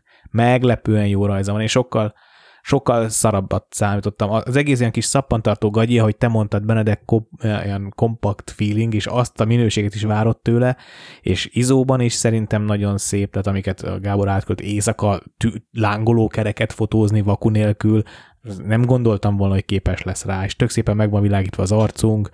Mm, Nagyon jó, nagyon jó képeket lőtt. Igen, az obi nagyon éles, és nincsen kromatikus abráció, meg semmi, tehát hogy az, az, hogy mondjuk egy X100V-nél értünk oda Fujinál, hogy éles legyen az obi, jó, mondjuk az X100F-nél sem rossz egyébként, csak ugye közeli fókusznál, mármint, hogy ugye az X100F-ig ugyanaz az a, ö, obi van, de hogy itt már az e- eredeti objektívek is nagyon durvák, tehát mondjuk egy GR4 esetében szerintem nem kéne ezen fejleszteni, bőven elbírna ez az objektív sokkal-sokkal nagyobb felbontást is, tehát ez az objektív tényleg nagyon jó, és tényleg full torzításmentes, tök király tényleg. Meg feelinges. Nekem sose volt még 28 mm, valahogy, valahogy mindig kimaradt az életemben, és nagyon jó kis, nagyon szimpatikus gyújtótáv. Igen, én is mondtam, hogy félek kicsit a 28-tól, de ez, ez egyáltalán nem adott okot félelemre, mert hogy tökéletesen jól működött, full jó volt, tehát ez, ez így pont jó lenne, ha az autofókusz működne, meg azért én picit a beépített vakut még igényelném, mert azért az, hogy ISO 12800-ra behúzod, és tehát, hogy például egy sima hát ez már full frame se jó, ne viccel. A Nikon nem húzom be 12800-ra. tehát, hogy a, a lámpa fénynél én beállítottam AV-re, ISO 6402.8, ugye, nem tudsz más, nem tudsz nagyon tágabb rekeszt beállítani, és ilyen 1 per 30-akat adott, és az volt, hogy a fele képem az autofókusz volt, a másik fele meg bemosódott az 1 per 30 miatt, és még a 12800-zal is ilyen 1 per 60 adat van, ami így- Igen, ugye, ugye a Ugye a 2.8-nak ugye az a hátránya, hogy ugye az 1.4, 1.4-hez képest ugye az kettő teljes Hát vagy az fényjáték. F2, az, ami ami, azt jelenti- 400-ban van. Hát az meg ugye, ahhoz meg ugye egy, és ugye az azt jelenti, hogyha mondjuk az egynél nézzük, hogy ha, hogyha 12.800-nál ad mondjuk egy 60 adott, vagy, vagy 125-öt, akkor azt egy 1.4-es objektív 3002-es izónál hozza, Bizony. ami, ami azért nem, nem kicsit ö, ö, kevesebb zajszinttel jár, ugye. ISO 3200-nál, vagy még talán 5000-nél is én úgy vettem észre, hogy elég jól tartja a színeket, meg a dinamikáját is, ami ugye alapból ö, van neki, de de utána már eléggé eldobja. De hát nyilván ö, például az én 5D3-om is 6400-on bőven eldobja a dinamikát, sőt, meg a színeket. Tehát, hogy az, ezért annyira nem haragszom, inkább lenne beépített vaku és megoldaná. Tehát, hogy sokkal jobb lenne számomra. Így is azért a képstabi, oké, okay, megfogja az 1 per 30-at, de a mozgó témát nem fogja meg. Tehát sajnos nem. Igen, egyébként én, én emiatt ö, ezt nem, nem is értem, hogy, ö, és ez, ez picit én úgy érzem, hogy ez a piacnak a nyomása, ez a képstabi versus vaku, hogy mindenki azt követeli az összes mész, hogy legyen benne képstabi, és hogy az a gép, ami, nem, ami nincs képstabi, az már nem is ér semmit gyakorlatilag, tehát az összes gép már képstabi van. Tehát Hát meg ugye a videós trendek. Így, így van, és hogy pont a GR-nek nem kellett volna annak lenni, aki ezt bevállalja, és hogy, ö, hogy például az objektívből is elvettek azért, mert kellett a képstabinak a hely. Tehát kivettek egy lencsetagot, és a GR2-esnek az objektívje, az egy bizonyos szempontból jobb objektív volt, mert több lencsetag volt benne. És ö, nem volt, tehát egy, ahogyha összenézed a kettő képét, akkor egy nagyon picit fátyolosabb a GR3-nak a képje. És ez, ez az amiatt van, mert kivettek egy lencsetagot, mert nem volt elég hely a stabinak. És ugye a stabi miatt kellett kivenni a vakut is. És hogy egy ilyen kompakt point and shoot gépnél, ami, ami pont azt a, azt a felhasználási módot akarja visszahozni, mint a régi kicsi filmes kompaktok, ezt a spontanitást, amikor tényleg zsebbe rakod, nem, nem, nem, nincs útba a gép, nem, nem, nem, nem ö, esemény a fotózás, hanem csak kattingatsz, és jó emlékképek születnek, ott szerintem ilyeneket feláldozni mondjuk egy vakujér, Ja. Ez egy, ez egy, amikor tudjuk, hogy nem tud 12800-nál fotózni, meg 6004-nél fotózni, mert nyilván nem tud, tehát hogy tudna. És hogy tudjuk, hogy az összes bulikép sötétbe van, vagy az összes haveri összevetel sötétbe van, félhomályos szobákba. Miért vesszük le a vakut egy ilyen fényképezőgépről? És nagyon remélem, hogy a GR4-be visszateszik. Vakúzni nem annyira menő szerintem, mint kitartani egy tájképet, vagy egy éjszakai templomról készült fotó. Tehát az utazó... De nem kell kitalítani a tájképet, hát ráteszel egy, egy jobbira ráteszem, aztán ott van a tájkép. Értem, de egy utazó fotósnak, vagy egy inkább egy apukának, anyukának, aki a családját így, így elmegy fotózgatni, nem azt, á, nem azt mondom, hogy ez a jó döntés, nem justifikálom. Ő nem, ő nem GR3-at fog venni. Nem tudom. Én csak az marketingesek fejével gondolkodva azt gondolom, hogy ügyes, könnyebben lehet kommunikálni egy stabit, amikor éppen a stabik divatosak, mint egy vakut.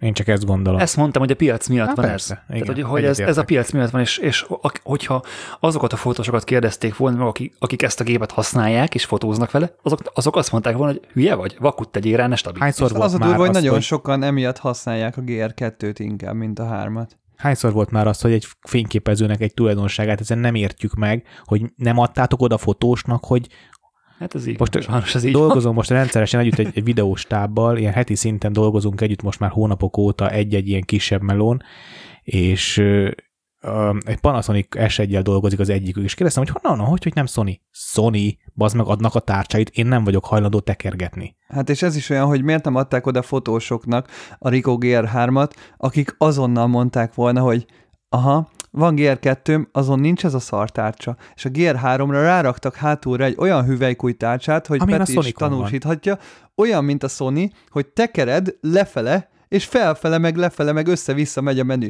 Hát olyan, hogy tudod, hogy megy ötöt le, ha lefele tekel, és egyet vissza. Megint ötöt le, megint egyet vagy kettőt vissza. Mert annyira, annyira picik ugye a, a közök, vagy a kattanás közök, hogy a, az ujjadnak a remegése gyakorlatilag visszakadt. De nem, figyelj, nem az ujjad remegése, tekered folyamatosan a tárcsát. Kerülik, tényleg. És konkrétan ugrál össze-vissza a menü. Igen, ez volt az első Mindegy. benyomásom sajnos. Nagyon régóta már a wishlistem tetején van a GR3, de, de amíg, amíg tehát tényleg pont, ez, pont ezek miatt, és, és leginkább a vaku miatt nem, nem vettem meg, vagy nem, nem kezdtem el rajta komolyabban gondolkodni, mert, mert tényleg ennek az a, egy ilyen kamerának vaku nélkül kb. nincs értelme szerintem. Igen.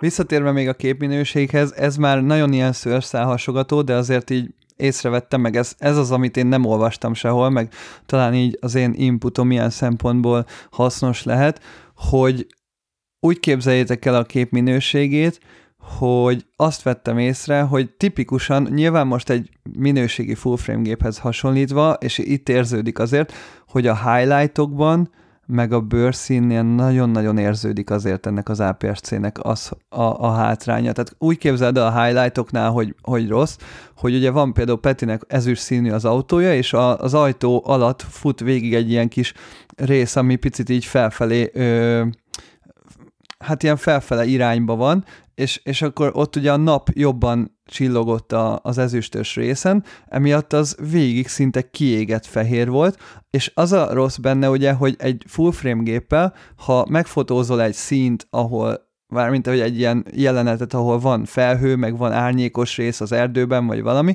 az gyakorlatilag nyersen is tök jól a nagy dinamika miatt ugye benne van, és nem kell brutálisan visszahúzott highlightokat, meg brutálisan felhúzott shadowkat, hogy kihozd ezt a dinamikát, hanem mint mondjuk egy phase vagy egy full frame-nél is, ahogy látod, hogy így meglepő, hogy, hogy normál kontraszt mellett is megvannak a részletek a highlightokban, meg a shadowban is. És itt olyan, mintha ugye felhúznád a kontrasztot, de közben butítanád vele együtt a képet, és amikor elkezded a highlightot húzni lefelé, hogy visszajöjjön a részlet a kiégett részletekből, akkor meg így oké, okay, visszajönnek a részletek, de egyrészt elkezd be HDR-esedni, másrészt beszürkülnek ugye a az ilyen fehéresebb, világosabb részek, tehát hogy nem, nem smooth az átmenet ugye a highlightokban, hanem ilyen, ilyen csúnya és ugyanez a bőrszínnél is, hogy amikor elkezdenéd húzni a halott bőrszíneket, amiket ez, a, ez a, az APS-C szín, color, meg minden ad, akkor nem az van, mint egy full frame-nél, amikor húzott felfelé ugye a calibration csúszkát, hogy megjönnek az élő, gyönyörű bőrszínek, és, és így gyakorlatilag életre kell a, a, a kép, hanem azt veszed észre, hogy csak a saturation ment felfelé, és lett narancssárga bőröd a halott bőrből. Tehát, hogy nincsen, nem, nem a bőrszín jön elő, mert ugye kisebb valahogy a szín ö, mélysége, hanem, hanem narancssárga szín jön a bőrből, nem pedig a bőrszín. És, és ilyen kis dolgok, amik nyilván szőrszálsogatás, meg ez kb. csak szerintem a, a gyakorlott szem látja, tehát ez már tényleg olyan, hogy így benne kell lenni, hogy lássad, hogy hogy viselkedik egy full frame, hogy viselkedik egy 100 megapixeles Fuji, és tudjad azt, hogy mihez hasonlítani, és, és azt látom, hogy azért nagyon érződik az APS-C hátránya. Ez, én ezt már a Lénárd Gábor kategóriába sorolnám, tehát hogy aki, aki nem a Lénárd Gábor, azt, ezt, ezt hagyja a figyelmen kívül szerintem.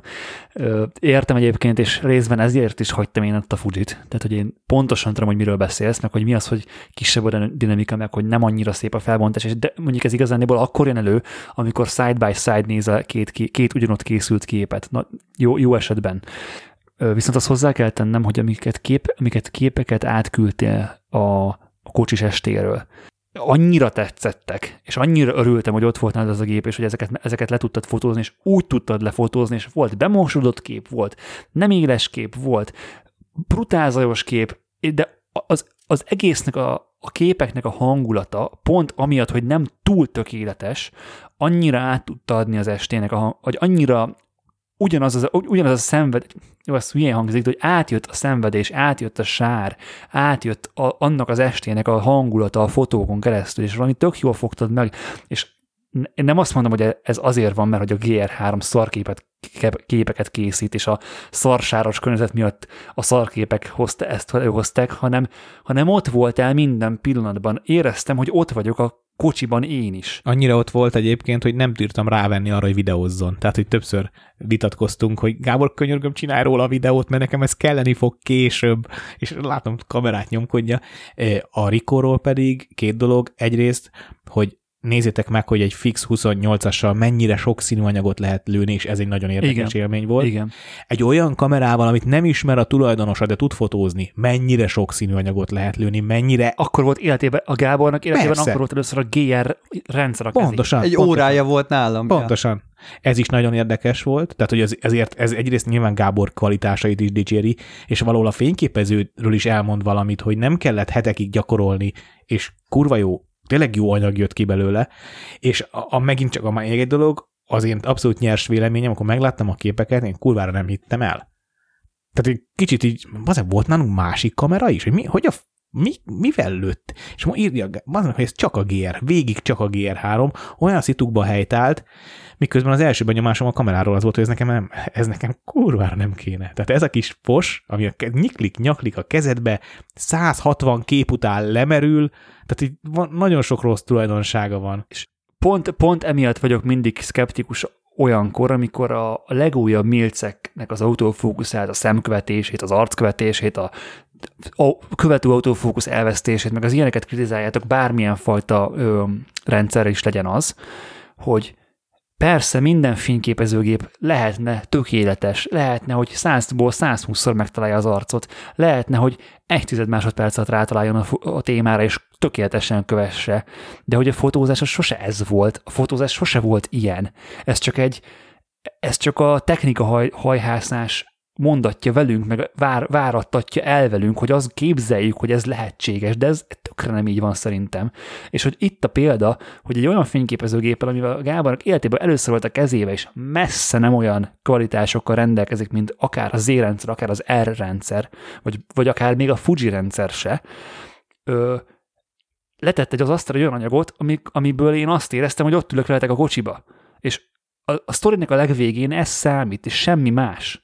És persze lehet, hogy nehézségeid vannak közben, hogy fotózol, de kiismered, megtanulod, nem költesz rá annyi pénzt, ott van a zsebedben, nem a táskában pihen, mert az R biztos, hogy a táskában pihent volna Gábornak, ebben százszerzegig biztos vagyok, és hogy így megvan a kép, jó a kép, élveztem az anyagot, és nem, nekem nem számít egy anyagban más.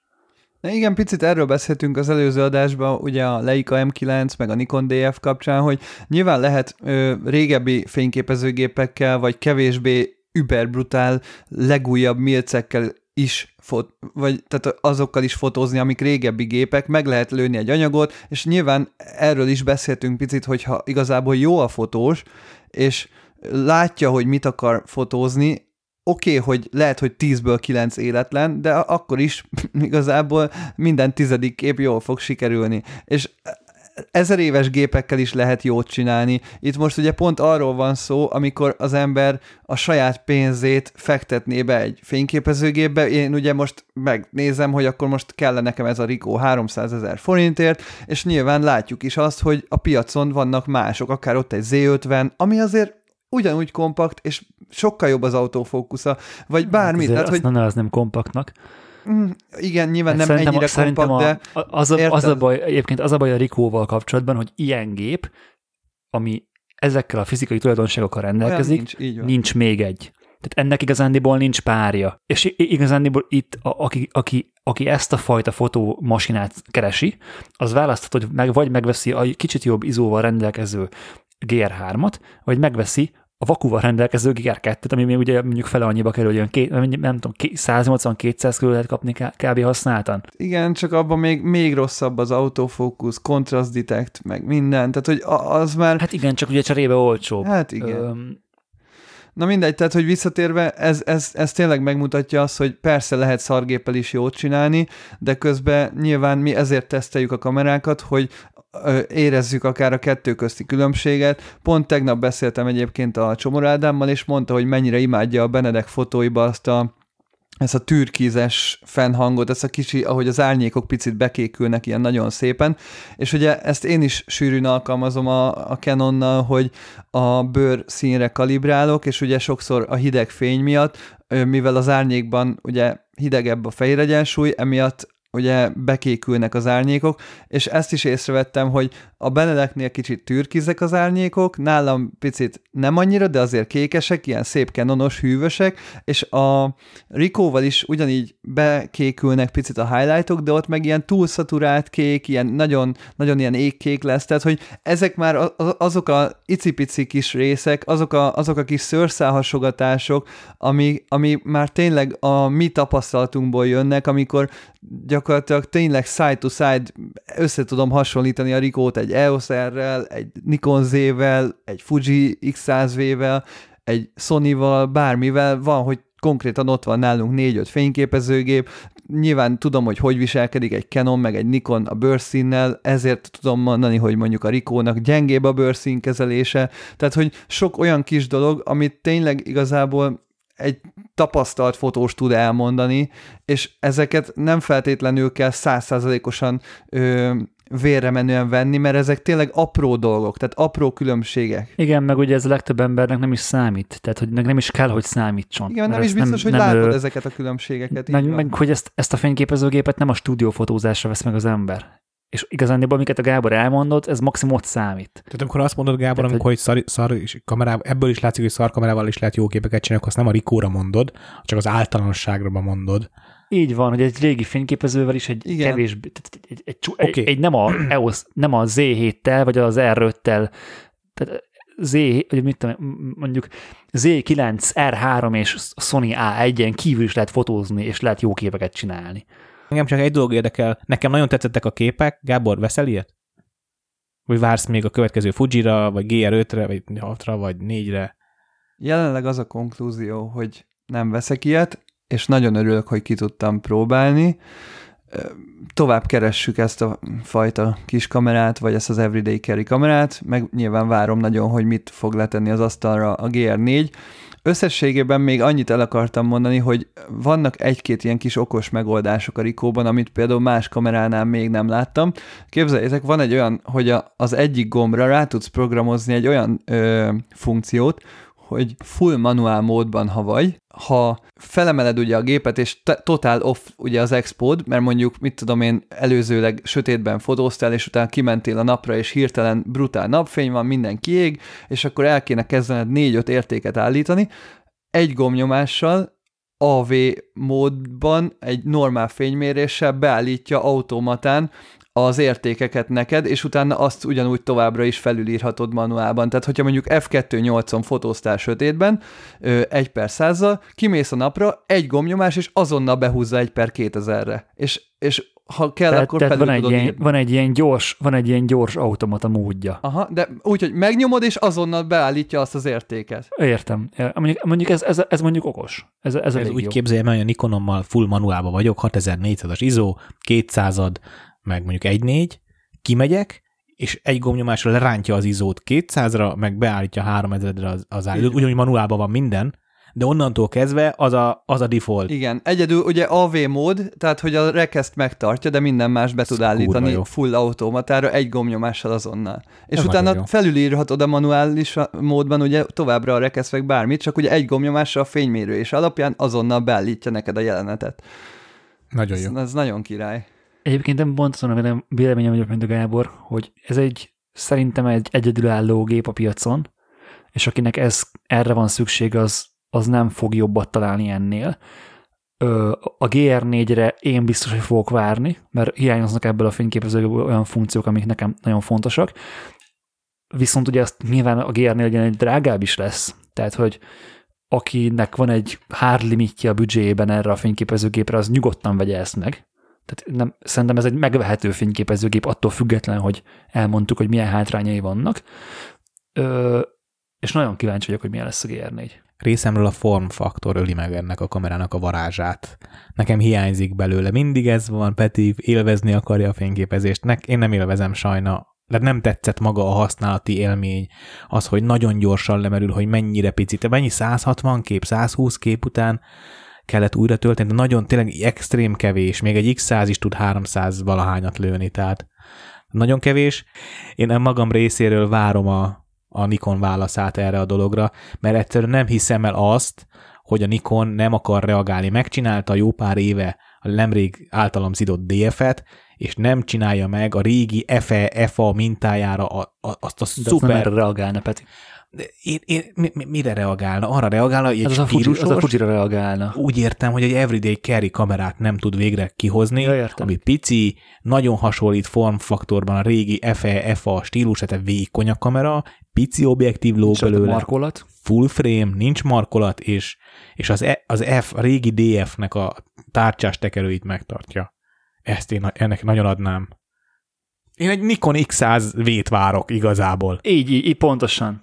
Hát például most ebbe, ebbe a Rico méretbe, ha a Nikon Z50 szenzorát és AF Tech beleraknák, egy tök Bo. laza pancake obival, kész, ennyi. Fú, hát jó még lenne. nektek nem is mondtam, hogy én, én nagyon szenvedek, hogy nincs meg a második vázam, mert egyszer nem jön ki a matek egyelőre, és, és, és volt egy gyenge pillanatom még azon is. A kocsira kell költeni. Igen, a kocsira kell sajnos költeni. Jó, nyilván ez, egy, ez most ez, ez a lifestyle-nek a része, ez van, de hogy nem tudtam még megvenni a második zémet, és az obi, tehát hogy a viszonylag limitált obi parkkal dolgozom, és a Nikonnak köszönhetem, hogyha a fontos munkákra két, két gépet tudok vinni. Szóval még azon is filóztam, volt egy gyenge pillanat, hogy átmenni Fuji-ra, mert ha minden Nikont eladnék, akkor meg lenne a két vázas Fuji rendszer, de nem, ne, nem. Most kaptam ne, ne, kölcsön. Ne, és kaptam kölcsön egy Z7-et, meg egy 35 1.8-at, és a 35 1.8-nak olyan, én nem emlékeztem rá. Volt nálunk szerintem, de nem emlékeztem rá. Olyan tere van annak az obinak. Hiába 1.8. Az egy brutál objektív. Kibaszott jó, és teljesen rá vagyok. Tehát most azon filózom, még, még azon is filózom, hogy ezt a rohadt 105-öst eladom, mert sajnos, sajnos viszont a Nikon nem csinálta meg annyira jó az FTZ-t. Tehát nem annyira jó a Nikon FTZ, mint a Canon adapter, és a 105-ös hiába egy brilliáns objektív. A D4-en, D850-en kurva jó volt az E6-2 sajnos nem, nem kezeli annyira jól, mint amennyire lehetne jó. Aztán lehet, hogy ez nem majd jön frissítés, nem tudom. Na de szumma-szumma, hogy most, most egyre inkább filózom azon, hogy ugye ma fölkeltünk, hajnalban kínaludtunk Sárával, és rohadtul hiányzott egy tele. Én megveszem azt a Z50 dupla, dupla kittet, és az második váznak szerintem tökéletes lenne. Hát és ugye nem, nincs videós eszközött, tehát hogy nem tudsz úgy fotózni, hogy közben a sára videóz téged, muszáj lesz, muszáj lesz valami második. videós eszköz, ami, ami például ugye az E50 van is ilyen mikrofonos, meg nem tudom milyen kitben, tehát valami muszáj lesz, amivel tudsz videózni. Így van, így van. Úgyhogy Úgyhogy valószínűleg arra rámegyek, bár az E50-nek a kihely... nem emlékszem már a kihelyzőjét, hogy lehetett kihajtani, de azt hiszem az valami problémás ilyen szempontból. Nem tudom már. De az, hogy milyen képeket csinált, arra emlékszem, és az, és az nagyon ütős volt. ugyanúgy, hogy ugy, ugyan, pontosan ugyanúgy lehet kihajtani, mint az E6-ot, meg az E6. Ja, igen, tényleg látom. Sőt, lefelé úgy tudod hajtani, hogy teljesen le is tudod hajtani, hogy lássad Igen, magad. lefele ki tudod, tehát hogy így, így 180 le lehet hajtani, ugye, ami, ami, ami, ami, ami ugye még több is, mint a, a Z6 z ben Akkor ez volt a fura, igen, hogy állványra rakod, akkor... Tehát például egy, például egy ilyen, egy ilyen vlog kamera, Igen. mondjuk ki, magad elé kitartva vlogol, vlog style-ban, látod magadat a kijelzőn. Hát akkor ez tényleg egy jó. Csak legyen már penkék, valami 40 milli 2.8, vagy valami ilyesmi. hallod, azt azonnal. Igen. Tehát gyakorlatilag Fú, az az, hogyha megjelenik a Nikon 42.8, az előrendelem abba a pillanatban. Tehát, hiába, nem fot, hiába nem fotóztam négy hónapja digigéppel, de az az objektív... Ezt végre mivel? Igen, már egy penkékobi nagyon sokat segítene abban az irányban, hogy ne kelljen az embernek gondolkodnia ilyen nagyon kis gépek felé, tehát hogy totál elfelejtenék akár egy rikót, hogyha, hogyha a tükör nélkülire hoznának ki rendes penkékobikat. Gábor egyébként volt egy posztod a csoportban, a Podcast Community-ben, ahol ugye összehasonlítod az összes általad birtokolt, vagy tesztelt, hasonló, vagy olyan vázakat, amik ugye szóba jöhetnek neked az Everyday Carry ö, kapcsán. Ugye az Everyday Carry az, az, a, az a fényképező, ami minden nap mindig nálad tud lenni, anélkül, hogy különösebb odafigyelést, helyigényt, felkészülést, meg bármifajta eseményszerűségét igényelne. Tehát csak bevágod a táskádba és mész, és hogyha kell, akkor elő tudod venni, vagy jobb esetben a zsebedbe van, vagy, vagy nyakadba lóg, leginkább ez a, ez a szerencsésebb felhasználása. És most nem, nem, nem menjünk abba bele, hogy mi volt ennek a konklúziója, akit érdekel, Tripodcast Community, megtalálja a posztot, show benne van a posztnak a linkje, kommentekkel együtt el tudjátok olvasni. Egy dologra szeretnék kitérni, hogy ugye írtad, hogy ö, mi az, ami akkora mérettel rendelkezik, mint a GR3, ö, ugyanolyan gyors, van benne autofókusz, jobb autofókusz van benne, van benne vaku, hát ugye a filmes kompakt, ja, és Így van. fullframe-es, Így van. a filmes kompakt, ami persze nem egy digigép, persze nem végtelen képet tudsz lőni, persze izóban limitált vagy ugyan, de ugye van vaku, ami ugye sokat tud segíteni a dolgon. Ö, miért, vagy miért, mi, mi tart ettől egyébként vissza, hogy mondjuk addig az időig, amíg megjelenik a, a számodra elég jó digitális kompakt, 2097. Ö, nagyjából igen, ö, hogy addig tudjál fotózgatni ilyen, ilyen haveri összejöveteleken, meg ilyen snap, snapshot jellegű képeket. Hát most ugye azt tart vissza, hogy nem találok olyan kompakt gépet, ami alkalmas arra, hogy ö, egyrészt rohadt drágák a kompaktok, másrészt nem hiszed el, hogy Most mondtuk, hogy milyen- milyen kibaszott jó anyag lett a, a Oké, de, esti. de a, Lehetetlen most a filmes kompaktoknál, Igen. hogy nem hiszed el, hogy egyrészt ami jó, az elszállt árakkal van, nagyon durva. Azt tudom, sajnos Tehát, igen. Sajnos Milyen meglepő, Több hogy a jó az százezrek. drága. Tényleg De figyelj, döbbenet. oké, de hogy a Rico GR-ből a, az analóg GR az már majdnem drágább, mint a GR3. Gábor, Gábor, ez olyan, mint az Ethereum. Ha elfogy, felmegy. És ezek a régi gépek elfogytak, egyre kevesebb van belőlük. Köztudott, hogy én a analóg technikára nem sajnálom a pénzt. Ma- Maradjunk ennyibe. Tudjuk már. Viszont a kompaktból én sem mernék drágát venni. És, és, és csak amiatt nem mernék ö, drágát venni, mert nem egy mechanikus ö, cucc az egész. Úgy addig, amíg mondjuk egy Hasselbladot, egy Leikát, egy Mamiát, egy, akár egy Canont, egy Nikont, ami full mechanikus kamera, a világ életedbe tudsz használni, amíg van hozzá szerelő, és újra tudod rugóztatni, újra tudod kenni, újra ki tudod benne cserélni az alkatrészeket, és működni fog, ugyanúgy, mint amikor ki, kijött a gyárból. Addig ugye sajnos ezek a kompaktok, ezek elektronikusan működnek. És az igen közkedvelt Contax T2-es fényképezőgépek, amik ugye már, ö, mégis, melyik is volt az a Star, Kyle Jen, ö, Kendall? Jenner. Gábor, segíts. Kendall Kendall, Jenner. Kendall Jenner, amióta az megvillantott ezt a fényképezőgépet, gyakorlatilag az arany, aranynál drágább, ö, mert a bi- a bitcoinnál meredekebb görbét ér, írt le a, az ébe árfolyam ennek a fényképezőgépnek. De nem csak Ö, ez, tehát a Yashica T4 is, meg igen, nagyon igen, sok. és hogy sajnos ezeknél, ezeknél a fényképezőgépeknél nem az a kérdés, hogy tönkre megy-e, hanem hogy mikor megy tönkre, és kifizetsz egy T2-esért mondjuk 200 ezer forintot, vagy 300-at, és lehet, hogy jövő héten tönkre megy, és nem tudod megjavítani, mert kisült az áramkör, és ciao, és nincsen cserealkatrész, nincs, gyakorlatilag javíthatatlanak fényképezőgéped, és hogy emiatt ö, én sem, tehát teljesen egyetértek veled, hogy én sem tudnék ö, 30-40 ezer forintnál erre a dologra többet költeni, mert hogy benne van a rizikó, hogy egy papírnehezék lesz a fényképezőgép. És van egyébként ezzel kapcsolatban egy tök jó, tök jó podcast, majd ezt is belinkeljük az adás sónocában. A, aki így mozog ezekben az analógos világban, az biztos, hogy hallott már a Japan Camera Hunter nevű oldalról, meg, meg ö, emberről igazándiból, ö, és vele volt egy interjú, és ő nagyon-nagyon durván rá van függve a kompaktokra, és hogy nagyon sok olyan érdekes, ez, ez amit az előbb is el, el, elmondtam, ezt is, ezt is abból az adásból hallottam, és nagyon sok olyan érdekes információt elmondott ezekről a kompaktokról, ami engem is arra késztetett, hogy, hogy ezt így jó lenne, vagy így, nyugodtan temessük el, hogy százezeres kompaktokat veszünk, mert hogy nagyon durván benne van a rizikó, és hogy nagyon-nagyon hamar egy papírnehezék lehet abból a fényképezőgépből.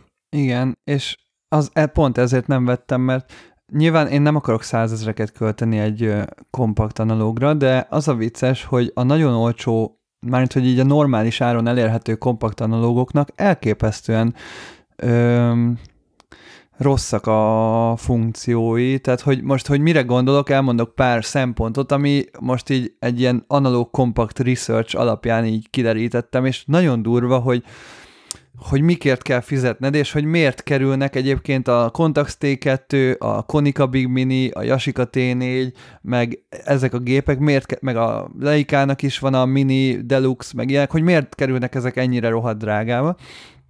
Kezdjük ott, hogy a legdrágább funkció a kompaktoknál az expo korrekció. Tehát konkrétan az a gép, az a kompakt gép, amin tudsz izót állítani, vagy expo korrekciót, ugye, azok hát ilyen 50-80 ezer forint alatt semmit nem találsz. Tehát minden egyik analóg automata gép az egy az egybe csak DX olvasást tud. És pont, pont emiatt, ez, ez, nagyon, ez nagyon jó mondod, Gábor, héten fogunk menni ö, céges havi eventre, gokártozni fogunk menni beltérbe. És nyilván nem viszem el a lejkát, de hogy ugye ott van a, mert hogy és csak, csak azért nem viszem el a lejkát, mert hogy amíg, amíg mondjuk bennülök a kocsiban, nem akarom otthagyni a táskámban. Ö, plusz jó lenne olyan képeket készíteni, hogy benne ülök a kocsiban, és közben fotózok. És hogy a pályán fotózok, amivel meg nyilván nem fogom magamra akasztani lejket, mert nem vagyok hülye. Plusz ugye manuál fókusz, stb. Tehát ugye ide egy ilyen szituba tökéletes lenne az analóg kompakt. És tök, tök, tök, jól el, el, elterveztem, vagy így elképzeltem, hogy hú basszus, van nekem négy teker színesztillem a, a szekrénybe, ami napfényben nem annyira néz ki jól, úgyhogy igazándiból streetre így nem nagyon kéne azt elhasználni, de hogy basszus, beteszem az Olympus elfegybe, és hogy szé, szarrá levőm színesztírre ezt az eseményt. De hogy a színesztírre nincs DX kód, és nem tudom betenni, mert hogy 200-as filmnek fog érzékelni a 800 tét a kompaktom. Tehát ez eleve bukó.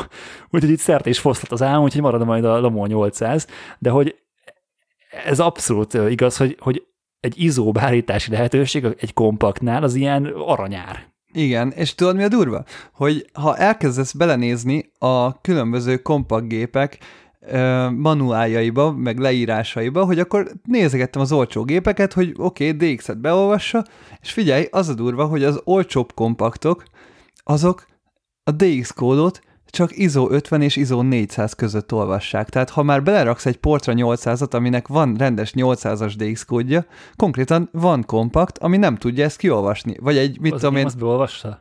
Hát ez most jó kérdés, szerintem az egyébként... Majd nézzük be. már meg, Léci. Tehát, hogy egy Ilford, mi az a 3200-as Ilford? Az, ahhoz is már egy okosabb kompakt kell, ami 3200-ig tud DX kódot olvasni, és ez tökre nincsen leírva sok helyen.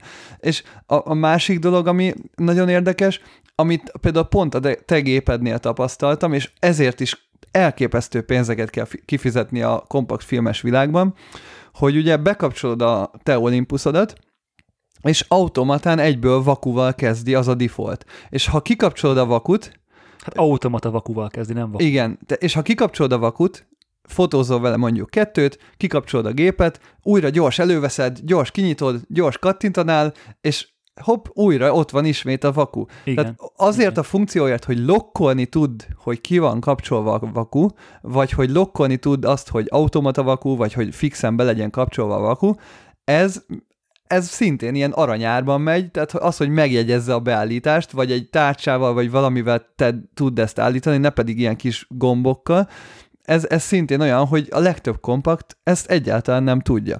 A, akkor volt olyan, hogy például a nagyon sok kompaktnak például nincsen objektív védője. Például a Konikának van egy tök jó, például pont ez a Konika Big Mini, annak például nincsen objektív, beépített objektív sapkája. Nem tudod letakarni, nem tudod megvédeni az objektívet, amikor zsebre rakod a, a, a gépet.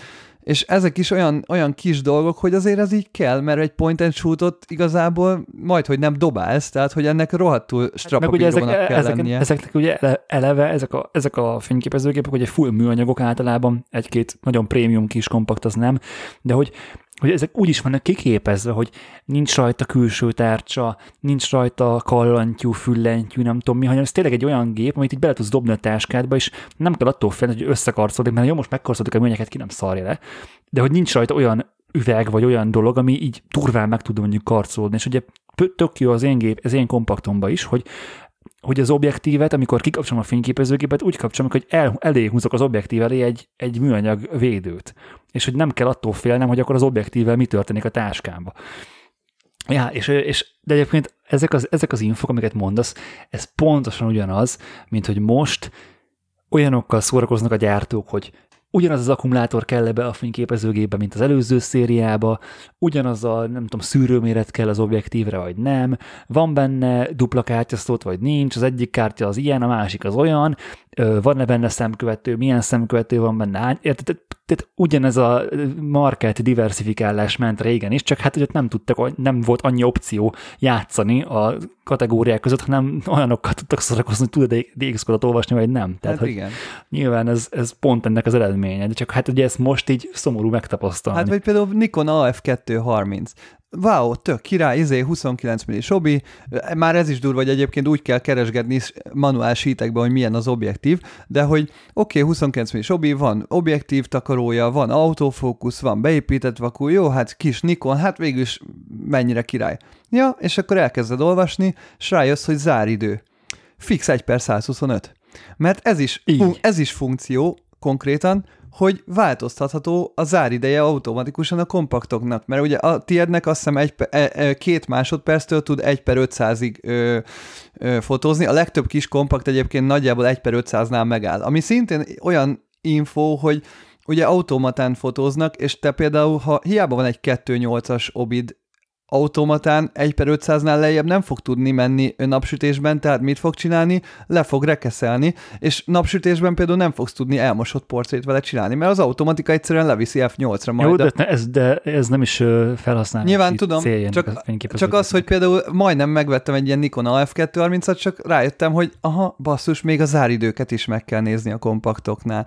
Akkor ami még érdekes, hogy már az is csomó kompaktnál ö, funkció, konkrét konkrétan fel van listázva a Canonnál több kompaktnál, hogy, lok, hogy gombbal lokkolható AF, ami ugye azt jelenti, hogy félig lenyomott gombbal tudsz fókuszálni igen, és újra igen. komponálni. Ez szintén nagyon sok kompaktnál nincs meg, hogy félig lenyomós a cucc, hanem egy az egybe csak lenyomod és, és cut, mert ugye point and shoot. Mondjuk ez az enyémben pont van. Igazán az én, az én AF egyem az egy, tehát, hogy az mindent tud, ami nekem kell. Igen. Egyedül, egyedül az nincs benne, hogy expo kompenzáció, amit mondjuk filmnél én annyira nem igénylek, viszont ugye az, hogy nem az, hogy a színes stíl az nem, nem DX kóddal ellátott keniszterben van, ami nyilván egy gyakorlatilag ennél, en, ezen kívül a filmen kívül nem is nagyon van olyan, ami, ami ilyen lenne. Tehát, hogy ez nagyon, nagyon ilyen pont így jött ki a lépés kategória. Ö, és itt mondjuk jól jött volna az, hogy a 200-at azt így kompenzálni tudom, és akkor tudok a 800-as izót csinálni. De hogy ezen kívül az a gép az egy fullos, tökéletes gép szá- számomra. Igen, ráadásul a tiédnek annyiból nagyon nagy értéke van, hogy ugye 2.8-as fényerőjű objektívje van, amit szintén így észrevettem, hogy, és, a, és 35 millis. hogy úgy. konkrétan Nikonnál, Canonnál nincs is szinte 2.8-as fényerejű kompakt, és hát ilyen f4,5 alatti fényerőkért már nagyon súlyos pénzeket kell kifizetni. Tehát, hogy olyan elképesztő, hogy gyakorlatilag teljesen normális 2.8-as kis obi, ott van az Olympusban, egész jó áron, és hogy a Canonnál, Nikonnál ugyanezek, ez ilyen, ezeknek a konkurenciái annó ilyen f3,5-ös fényerőtől indultak nagyjából, és már most azok is nagyon-nagyon drágák. Egyébként, ami még a te gépednél érdekes, és azt hiszem ott úgy van, hogy az, az autofókusznak az nem folyamatos, hanem ilyen szintjei vannak, tehát három-négy állása igen. van talán az objektívnek, és ez is külön funkció, mondjuk hogy találtam egy tök jó canon ami már úgy fókuszál, mint egy rendes objektív, amit, amit megszoktunk, hogy folyamatosan tud bárhol megállni az autofókusz, nem az van, hogy van összesen négy állása az objektívnek, és akkor oda beugrik, vagy ilyesmi. Tehát ez is ilyen külön funkció, hogy normális autofókusz legyen, amihez már mi 2021-ben hozzászoktunk, de azért 1990-ben ez nem volt egyértelmű, hogy az autofókusz az Gábor, akkor is. mondd el, zárjuk, zárjuk ezt a kompakt témát, és mondd el nekem, hogy miért, remélem, hogy nem tudod elmondani, hogy mi, mi az a funkció, ami a Leica Miniluxból hiányzik. Hát nem tudom, a Leica Minilux biztos jó, az gondolom csak annyi, hogy rohadt drága, nem? Nem tudom, azért kérdezem, hogy, hogy utána Persze, kérdem, de ja, nem, azt, akkor nem, a, azt nem tudom, nyilván Contax T2, meg Leica Minilux, Yashica T4, ezek, e, meg Olympus Miu 2, ezek, ezek persze, hogy nagyon jó gépek, csak ennyit meg nem vagyok hajlandó fizetni egy kompaktért. Ja, az nekem is, tehát hogy na, bar, baromra tetszik a T2 is, meg a, meg a Minilux is, tehát e, ez szerintem egy ilyen tök szép tárgy, vagy egy ilyen nagyon szép fényképezőgép, csak hát tényleg, amikor egy gyakorlatilag egy ilyen úgymond alig tudással rendelkező kompakt filmes cuccért fizetsz ki két-háromszáz ezeret, azért az nem, azért az sok. Meg azért akarsz venni ilyet, mert egy olyan gépet akarsz magaddal vinni, amit nem sajnálsz, ami, ami egy olyan áron is van, mondjuk nekem hogy... azzal sosincs bajom. Ja, tehát, hogy nálad nincs meg az, hogy ú, basszus, akkor most kicsit így izé, figyel, nem kell jobban a gépre, át itt van nálam egy drága eszköz, azért mindig így nagyon mindfulnak kell lenni, hogy akkor most izé... De, de, de ez, ez, én ezt úgy ö, tapasztaltam, hogy ez így jön. Tehát, hogy minél többet viszed magaddal, annál jobban ö, organikusan ott lesz rajtad, és megtanulsz a fényképezőgépeddel együtt mozogni és a fényképezőgépeddel együtt csinálni dolgokat, és egy idő után nem nincs benned az a félsz, hogy akkor most oda csapom valaminek, mert hogy megtanultad, hogy hogy ne csapd oda valaminek. Hmm. És hogy minél többször van nálad, ezért így egyre inkább ilyen rutinnál válik a, a, cipel, a cipelés nagy, nagy idézőjelek között. És hogy sos, sose éreztem ö, azt, hogy most útba lenne, vagy nem is az, hogy útba lenne a fényképezőgép, hanem most extrán kéne ráfigyelnem. Ez pont az, mint amit a Peti mondott az adás hogy hasonló, hogy, hogy tudod azt, hogy mikor kell mondjuk betenni a táskába. És akkor berakom a táskába, és akkor full biztonságban van. És akkor, mert úgy is tudom, hogy úgyse tudok fotózni, mert úgyse lesz arra lehetőség, mm. hogy fotózzak mm. vele. Egyébként láttad, hogy a, a képeken a Tripodcast-es posztban, ott a csoportban, hogy me- mekkora a különbség a 3000V meg a te kompaktot között, és pont azon gondolkodtam, hogy a te Olympusodat sem lehet zsebre rakni, és onnantól kezdve, hogy a gép... Nem, azt, azt sem lehet. Tehát igen. onnantól kezdve, hogyha olyan a kompakt, hogy nem lehet zsebre rakni, onnantól kezdve már a méret majd Van olyan mindegy. kompakt, amit zsebre De lehet ezt mondom, rakni. de ha olyat találsz csak, amit nem lehet zsebre rakni, onnantól már akkor igen. majdnem mindegy a méret, nem? Hát meg ugye val, ez, ez a, az említett poszt alatt megjelent ez a mondat, hogy a zsebből rohadt nehéz fényképezni. Tehát ezek, ez, az nagyon jó volt. Jó, azért ezt Igen. nálam egyébként a GR3 megcáfolta, mert nagyon sokkal jobb, hogy mindig nálad van a gép. Tehát nekem a zseb az ez, könnyebb, ez a, ez mint a, a igen, Peak igen. Design Leash egyébként. Egy könnyebb hordozási módszer egyértelműen. Meg egyébként a másik az is elhangzott, hogy a zseb mennyivel jobb, hogy nincs az, hogy állandóan lóg rajtad kívül egy kamera, és mindenki azt nézi, hogy akkor itt van egy fotós, izé, ő most mit akar a fényképezőgépével, vagy ha olyan környéken mész, akkor ugye kinézik, hogy hú, hát akkor itt egy nyilván lóg rajtad egy ellopható tárgy, érted, vagy bármi. A zsebben meg ugye senki észre se veszi, hogy egyáltalán van nálad fényképezőgép. E, igen, igen. De mindegy, nyilván egyértelmű, hogy a zsebben hordásnak hatalmas előnyei vannak, de azt veszem észre, hogy kb. lehetetlen olyan fényképezőgépet találni, ami zsebben elfér, és, és normálisan kielégíti a, az igényeket. Úgy széjjel triggereltetek ezzel a kompakttal, és már nem először beszélünk róla, hogy én miközben csendben voltam, megkerestem, milyen volt életem első fényképezője, amit 14 éves koromban hát nem kaptam, mert ilyen családi kamera lett, de hát én használtam a legtöbbet.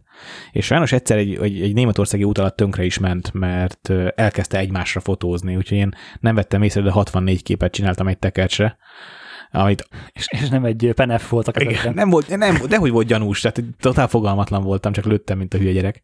És ez egy egészen izgalmas kamera, mert mi, hú, már, már be, sajnos bezártam, 40 milli, vagy valamilyen egészen furcsa 30, 38 2 38 és látom, 2, lehet 8. rajta izót is állítani. Igen, az izóállítás miatt kerestem rá, mert én emlékszem arra, hogy azon volt izóállítási lehetőség, de ahhoz, hogy milyen az állidők, meg hát nyilván nem tudom, 10, nem, nem, nem is voltam 14, 10, 12 talán és ez nagyon sokáig utána megjavítottuk, és nagyon sokáig használtam, és most, most elkezdett az a kis ördög bennem mozgolódni, hogy megkérdezem az adás után a szüleimet, hogy megvan-e az még valahol, és megnézem, működik-e, mert most már kurva kíváncsi vagyok. Figyelj, szerintem abszolút egyébként, aki analogra fotóz, meg aki rutinsz, vagy rendszeresen fényképez filmre, szerintem egy ilyen kompaktnak minden, minden analóg fotósnak van, van helye, minden analóg fotós eszköztárában van helye egy kompaktnak. És nyilván az, a, a, az igények, meg a büdzsé, meg az, hogy mennyire ez az elsődleges kamerája, attól, hasz, attól függően kell sokat költeni rá, vagy kevesebbet költeni rá. És szerintem, szerintem én, Gábor, én azt tanácsolom neked, hogy vegyél egy 20 ezer forintért valamit, akár egy olyat, mint az enyém, használd a kompromisszumaival, és legyenek képeid. És, és amikor használtad fél évig, vagy nem tudom, és rájött, hogy hát ki a kéne mondjuk még ez, meg tök jött volna az, és sokszor előjönnek azok a, azok a hiányosságai, amik, amik, amik fájtak, az akkor majd upgrade-elj, vagy addigra megjelenik a GR4-es, az tökéletes lesz, és full frame-es Rico GR4 lesz, hát az, akkor abból ötöt veszek, minden kabátomba kettőt. minden nadrágodban legyen egy. Igen, igen, igen. Ö, érted, tehát hogy szerintem ne, ne várjuk, nincs tökéletes fényképezőgép, úgyhogy azt kell megvenni, ami a legkevésbé szar. Igen, igazából nyilván itt az, az ö, tart vissza, ami egy ilyen pszichológiai dolog talán, vagy nem tudom, hogy ugye egy digitális gépet talán bátrabban rálősz olyan snapshotokat, vagy olyan dolgokra, amire nem bizt, amire analógnál már meggondolod, hogy akkor most erre pazaroljak egy frémet, vagy ne, és akkor nyilván ez, amit mondasz, ez nem egy rossz teszt, hogy oké, okay, akkor fixen kitalálom, hogy akkor ebbe most tíz tekercset beleülök csak a teszt kedvéért, hogy működik-e ez, hogy tudom-e szabadon használni a point and shootot, vagy nem, de mindig nem, ott van az agyamba, hogy basszus pénzbe kerül a kattintás. E, ez oké, okay, csak amit mondasz, hogy hogy olyanokra is ráállősz, amire sajnálod a fotót, de akkor miért rősz le? Hát a, a, miért azért, mert beszéltük miért, azt, miért hogy, hogy megnézem, rá? hogy, hogy milyen a lefotózva, hogy lássam, hogy, hogy képen... Nézd vele a keresőbe, hm, de jól néz ki. És de nem ugyanaz, volt Benedek, te is tudod. Hát ezt te mondtad, hogy te is rászoktál kattintani, még annól, amikor volt erről szó az adásban, hogy me, lásd, hogy hogy néz ki az a környezet, az a jelenet a fotón. De akkor az meg ér, érted, de hogyha, hogyha már odáig eljutok agyban, hogy érdekel, hogy hogy néz ki fotón, akkor nem, akkor nem fölösleges a kép. Hát igen, csak nekem például azt is nehéz lenyelni, amit ugye látok most nálad, hogy mondjuk egy tekercsből kettő-három jó kép lesz végül. Tehát, hogy azért ez durva. Hát de ez ilyen. Hát most nem tudok olyan csinálni. Volt most egy szuper élményem, hát... fotóztam egy barátnőmet az FE-vel, 51-4-jel, és nem szoktam én a, fi- a film nálam az úgy szokott lenni, hogy két-három havonta cserélek kamerában filmet, mert nagyjából addig kitart, nem is emlékszem, mit lőttem rá, és aztán nagyban rácsodálkozom, jé, ott is voltam, ezt is csináltam és nagyon jó kis szitu volt, dumáltunk, nem is fotózni mentem, csak nálam volt a kamera, és Csinim volt felöltözve, és akkor elkezdtem rá lőni, és akkor engedjet, nem, fölhúztam egyből, én tudod, egy kattint, és egyből már húztam föl, kicsit instruáltam, tss, meg instruáltam, tss, és tök érdekes volt érezni magamon a filmnek az erejét, hogy, hogy mozgott, mozgott, mozgott, és, és volt egy pont, amit, amit digivel tovább lőttem volna, és filmre azt mondtam, hogy állj, ez nem jó, mozg, mozduljunk tovább. Beállt, hm, ez se jó. És akkor, tudod, mentünk tovább, és oké, okay, ez az, és akkor úgy folytattuk, és barom érdekes volt megtapasztalni magamon, hogy az éhattal valószínűleg végiglőttem volna és akár még rövid sorozatokban is, oké, okay, mozog, nem törtem volna meg a flót, mert azt mondtam volna, hogy többet ér a flóban maradás, mint hogy most lövök száz szar képet, és majd úgy mozgatom át a fa másik oldalára, hogy ő észre veszi, hogy, hogy, hogy meg kellett állnunk, de ezt a filmen meg kellett csinálni. Igen, csak ez kérdés az, hogy nem tudom, hogy, hogy mondjuk meginterjú volt utána a, a, a modelledet, hogy vagy fotóztad-e már olyan olyan szituban, amikor digivel fotóztad. Hogy lehet, hogy neked, mint fotós, az a benyomásod, hogy ja, hát ez biztos, hogy jobb, mert benne maradsz a flowban. De lehet, hogy egy, főleg egy amatőr modellnek, lehet, hogy sokkal jobb az, hogyha, hogyha nem annyira a fotózás van a középpontjában az, az egésznek, hanem a kommunikáció. És hogy az, hogy te megállsz, és azt mondod, hogy ez a sztori, ez nem jó itt, és menjünk máshova, és csináljunk ott, és közben váltatok egy-két szót, összerögtök, bla, bla, bla, az lehet, hogy sokkal jobb fotót eredményez a végén, arról nem is beszélve, hogy nem 6000 képből kell válogatni, nem csak 500-ból a, a, a Lightroom-ban utána. Tehát, hogy nem feltétlen mondanám azt, hogy, hogy ez rossz, vagy, de, de, de lehet, hogy a Petinek a flóján is segít. Ezért mondtam, hogy ez lehet, hogy Peti flóját is lehet, hogy megtöri, és Petinek is rossz ez, hogy nem tudja tovább lőni, mikor lehet, hogy Peti is pont úgy látná meg később azt a poszt, hogyha tovább viszi, és analóggal nem tudta tovább vinni. Az az érdekes, hogy mindig, amikor egy lassú kamera kerül hozzá, például az első GFX 50-es, 50R, hm, nem tudom még mivel fotóztunk, amilyen, na más nem nagyon volt lassú, én azt mindig rohadtul élveztem, mert én alapvetően eléggé pörgős fotós vagyok, és szerintem én hajlamos vagyok bepörögni. Tehát én hajlamos vagyok túlpörögni a fotózást, és olyan helyzetekbe belemenni, amiben nem lenne szabad bemenni, és ezért szerintem például az, így van. És hogy, és ezért, és hogy az viszi el a flót. Igen, igen, és ezért például engem a, a Hasselblad rendszer borzasztóan izgat, nagyon várom, hogy triponttól kipróbálhassuk. A, a, az X100S, ugye egyszer fotóztuk, még használtuk, még beta szoftverrel, ami hozzá fagyott 7 percenként. GFX. Tényleg, igen. GFX 100 igen, igazad van. GFX 100 beta szoftverrel használtuk, mindig fagyott, de engem rohadtul érdekelne, hogy, a, hogy ez milyen azzal tényleg úgy dolgozni, amikor már működik, vagy, vagy az új GFX, ami most ki, megjelent, állítólag nagyon jó kamera lett, az is engem borzasztóan izgat, és, és én nagyon is szeretnék egyszer ott tartani anyagilag, hogy a full frame over a kamerám mellé megveszek egy GFX rendszert, vagy egy, vagy egy Hasselblad rendszert csak a, a personal projektjeimre, amit filmesként próbálok kezelni, és itt jön egy rohadt nagy mindset beli kérdés, hogy miért nem vagyok képes a Z6 2 mert az 518S-sel így kezelni, ahogy az FM-et. Mert, mert ez csak egy döntés kérdése. Csak egy döntés kérdése. Tök más. Szerintem egyszerűen nem lehet. Szerintem, nem, ez szerintem ebben hogyha... nincs igazad. Ez, ne, ez egyáltalán nem döntés kérdése. Azt mondod, hogy a, én, én azért... Azt mondod, hogy a Land Cruiseresek muszáj sárba menni, akkor a Zihat 2-vel is. Igen, és az a baj, hogy a Land Cruiserrel sem bírtad ki, hogy ne menjél hát, sárba, és a Digi sem bírod ki, hogy ne lőjed szét a több ezer fotót Ugye, a De ez csak egy döntés. Ez egy döntés De nem döntés, Peti, hidd el, hogy nem dönt. Nem, ez egyáltalán nem igaz. Tehát ezt úgy képzeljük, hogy ez egy döntés, és hogy úgy képzeljük, hogy mi ki tudjuk azt kapcsolni, hogy nem nézek rá az, a, a kijelzőre, nem gondolom túl, nem lövök rá 600 képet, és hogyha van egy, persze itt most senki ne gondolja azt, hogy én azt mondom, hogy ez mindenkinek ez, a, ez az útja, hogy akkor most kettőt lövünk rá és filmre fotózunk, mert ez tökre nem így van. Tehát, hogy, hogy ez, ez nem, á, nem, nem általánosságban beszélünk, itt most magunkról beszélünk. Ö, és amíg én kevésbé, én kevésbé élve, sőt, nem élvezek streetelni a, a Nikonnal.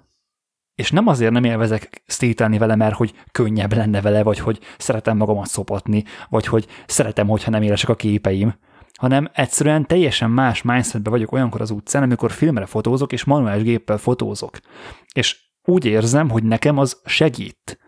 És tökre megértelek, amikor ezt mondod, hogy nem tudod, és nem érted, hogy miért nem tudod kikapcsolni, az agyadat, amikor az éhattal fotód, mert nem tudod kikapcsolni.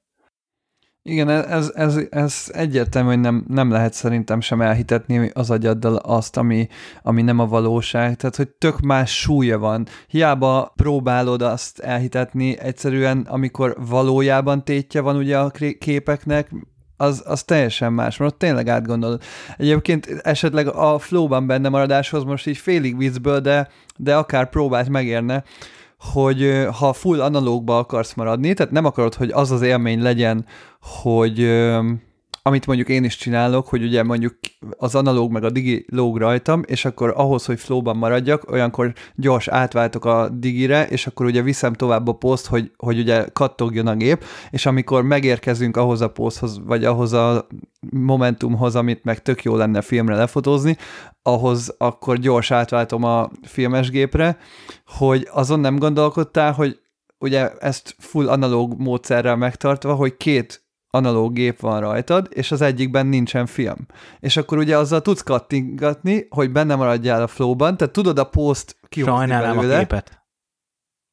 Igen, mert mivel, hogy a pont Aha. akkor pont ott van egy olyan moment, amit, amit le kell fotózni. Hát akkor gyors vált. De az hát ez nem ugyanaz, nem ugyanaz az objektív, be kell állítani. Érdekes, érdekes, de gondolatkísérletnek izgi. Igen, annak izgi volt, de Tudod mit? Inkább úgy tudnám elképzelni, hogy van egy kompakt és egy idézőben rendes kamera, rendes gyújtótávolsággal, és a kompakttal így rálövöldözök, csak ott is abban, hogy olcsó filmet Ott berakni. film De ott raksz bele egy olcsó igen. filmet, De- és hát ha az benne jó. de miért kell rálövöldözni? Mit tudom én? Tök őszintén, mit tudom én? Tehát, hogy, hogy miért kell rálövöldözni, meg miért kell kottingatni. Tehát a fotózás az nem azért fotózás, mert folyamatosan megy az az egy át. ember vagyok, nem hogy- tudok mindig önuralmat tanúsítani. Ez egy ilyen emberi... Tudom, értem, csak hogy ez olyan fura, Nem hogy tudom. azért, azért rajtam van egy üre- üres fényképezőgép, hogy kattingassak valamivel. Hát basszus, mi az Istennek kéne kattingatnom. Tehát, hogy érted? Igen, egyébként ez nagyon érdekes, hogy a, a Ben Sasso-nak volt egy hírlevele, amiben pontosan erről írt, hogy amikor ő elmegy egy fotózásra, például jegyes fotózásra, ö, ugye ő így ilyen nagyon, hát ilyen művészi, párfotós, talán esküvőfotós is, de ilyen nagyon ö, koncepcionális portrékat is fotózik, és azt mondta ebben a hírlevélben, azt írta le, hogy, hogy ö, azt veszi észre, pont am- amiről mi most beszélünk, hogy a legtöbb fotózás során, ha az ember leereszti a fényképezőgépét, ha nem kattog a gép, akkor egy bizonyos ügy, tehát az ügyféllel, ha ez nincs meg ez a megértés, vagy az ügyfeleknek, vagy a körülötte lévő embereknek, mert hogyha mondjuk van stylist, sminkes, stb., a körülötte lévő embereknek az a benyomása támadhat, hogy te bizonytalan vagy, hogy te nem tudod, hogy mit csinálsz, vagy hogy nem tudod, hogy mi a következő. És azt mondja, hogy, hogy ő azt vette észre, hogy bizony sokkal erősebb lehet akár az a momentum, hogy azt látják, hogy te átgondolod, hogy mit fotózol, és hagyjál magadnak mondjuk egy 5 perc szünetet, és akár ha ott van előtted egy terület, körbejárod, és megvizsgálod, és aztán fotózol tovább, és e- ezt mondja, hogy engedj magadnak ilyen szüneteket, és, se, és ha megvan a bizalom, meg ott a csapat ezt így ismeri, meg tudja, hogy nem véletlen te vagy ott, mint fotós, és merd megengedni magadnak azt, hogy basszus engem megbíznak bennem, és bízzanak abban is, hogy ez az öt perc nem azért van, mert én rohadt bizonytalan vagyok, hanem azért, mert keresem a következő szöget, keresem a következő lehetőséget, vagy pedig pont azért, mert hogy bizonytalan vagyok most, és arra kell nekem öt perc, hogy megtaláljam, amiben utána újra annyira biztos lehetek, hogy rápazarolhatok filmet, vagy bármit. Minden ember olyan, amilyen utat bejárt. Tehát, hogy a problémáid, a gátlásaid, a képességeid úgy alakulnak, hogy milyen dolgok jöttek veled szembe az életbe. És én egyfelől hálás vagyok annak, hogy hogy olyan ügyfeleket sodort felém az élet, és valahogy nyilván ezek egymást generálták, mert akkor volt egy elégedett ügyfél, az ajánlott tovább a következőnek, és én sokszor mondtam, azért nincs weblapom, mert szájról szájra terjedtem éveken át, hogy ó, oh, Peti kurva gyorsan megoldja. És ezt én tudom magamról, tehát ezt, én mondták nekem vissza, hogy Peti kurvára szeretjük benned, hogy kurva gyorsan megoldod. De közben én mindig tudtam, hogy én kurva gyorsan lehet, hogy megoldom, de nem, de ne, nincs meg a tökéletes shot. De, de nincs meg az a kép, amiről lementem. Nem hagytál magadnak ott időt átgondolni a fotózás közben. És az ügyfél rohadt elégedett volt. Az ügyfél, ki, ugye, ugye ezt is beszéltük egy adásban, hogy kinek kell tetszeni a képnek. Nekem, meg az ügyfélnek. Nick Carver mondta ezt. De nálam nagyon sokszor meg volt az, hogy csak az ügyfél volt elégedett, én nem. És én, és én lehet, hogy a kiég, ami volt pár éve ki, ezelőtt ez a kiégés problémám, ez is benne van abban, hogy, hogy én nagyon sok olyan képet készítettem, amely az ügyfél rohadtul elégedett volt, de én nem. És ez dilemma. Hányszor jöttél el úgy a fotózásról, én például tök sokszor, hogy ú, basszus, ebbe lett volna még. És Persze. ha hagysz magadnak egy 10 percet ott a fotózás közben átgondolni, hogy mi, mi lett volna még, mi, mi az, ami még benne van ebben a jelenetben, ebben a modellben, ebben a helyszínben, akkor, ami, mert kb. beülsz az autóba, 5 perccel később bejön ez a gondolat. Pontosan, igen. Amikor, amikor lecsendesedik az agyad, Igen. és nem a, nem a kattingatás vagy elfoglalva vagyok, hogy kattogtatod a gépet fölöslegesen gyakorlatilag, akkor egyből, hát nem az, hogy egyből, de hogy jó eséllyel meglátsz olyat, ami, amit különben nem látsz meg. Igen, és pont én, én kicsit így most el is gondolkodtam ezen, hogy legközelebb, ha lesz ilyen fotózás, akkor mint ahogy a videósoknál is van jelenetről jelenetre világítás, átállás, meg szünet, meg ilyesmi, hogy be kell rakni bizony ilyen szüneteket, és nem kell félni attól, hogy öt percre mondjuk leállunk, vagy két póz között nem kattog a kamera. Nyilván tök, tökre nem ehhez szoktunk, emiatt ez most egy komfortzónán kívüli élmény, mert nem így szoktuk meg a fotózást. De szerintem tök jó vele kísérletezni, és például pont ebben az analóg tökre segíthet. Mi lesz azzal a terveddel, Peti, hogy veszel egy pak, pak portrát és fotózol vele? Hát lehet, hogy holnap.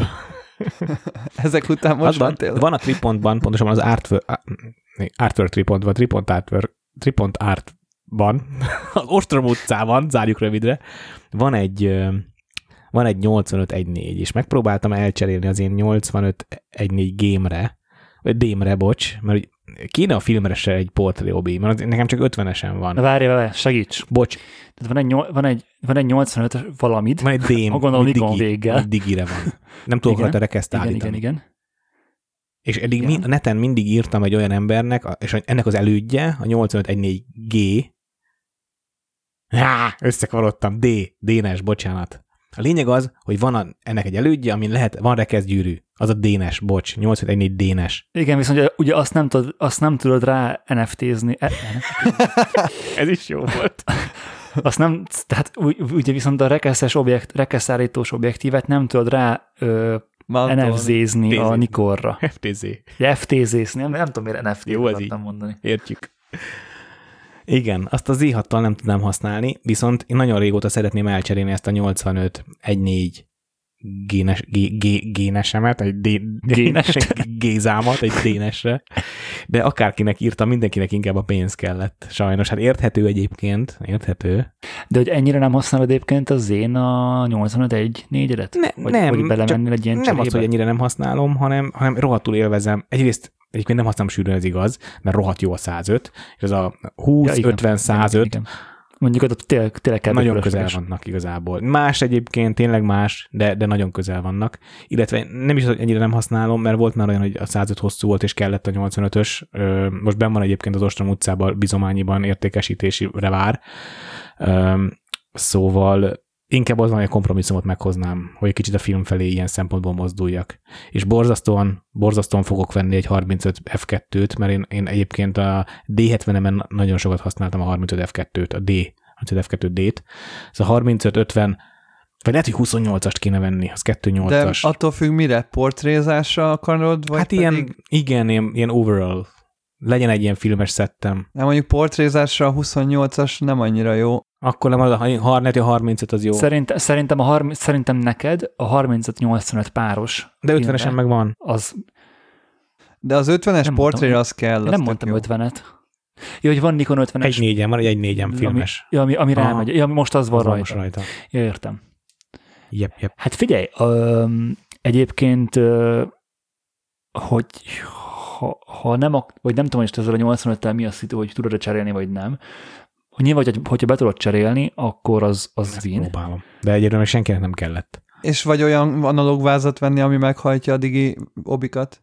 Mm, A F90X hajtja meg, de nem szokott lenni eladó, ami egy oldalról lecsúsztam. mennyi? 20 ezer? 25, 30 ezer? 25-30 Hát között. akkor miért nem veszel egy olyan vázat és kész? Mm, Lehet, hogy az lenne. De egyébként az a baj, én rohadtul élvezem a- az FE. Ez a felhúzom, élességet Jaj, törőékezem. Én ezt rohadtul élvezem. Tudom, ti utáltok törőékezni, de én kurvára élvezem. Fú, hallod. Én kurvára élvezem. Nagyon-nagyon élvezem. Imádom.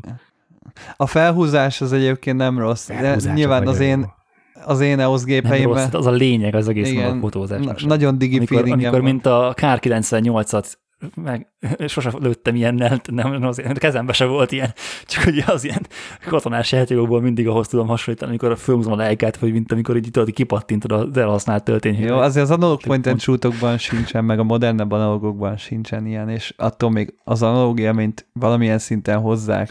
Persze, ez túlzás nyilván. Figyelj, Peti, hogyha azt kell döntened, hogy mire akarod használni az analógot. Hogyha szeretnél vele portrékat lőni, meg ilyen lifestyle-osabb, de portrés sessionokat csinálni, akkor oda evidens, hogy a 35 és a 85-ös páros jobb, jobban tud működni, viszont hogyha az utazásait során is aktívan használnád sárával, ketten akár, vagy ilyen, tudod, ilyen elkapott lifestyle képeket, amikor tényleg azt az élményt akarod átadni, hogy ott ülünk veled a kocsiban, és mondjuk nem tudom, ezt... Ö... Én nem tudom filmre elképzelni. Azt nem feltétlen filmre lőni, ja.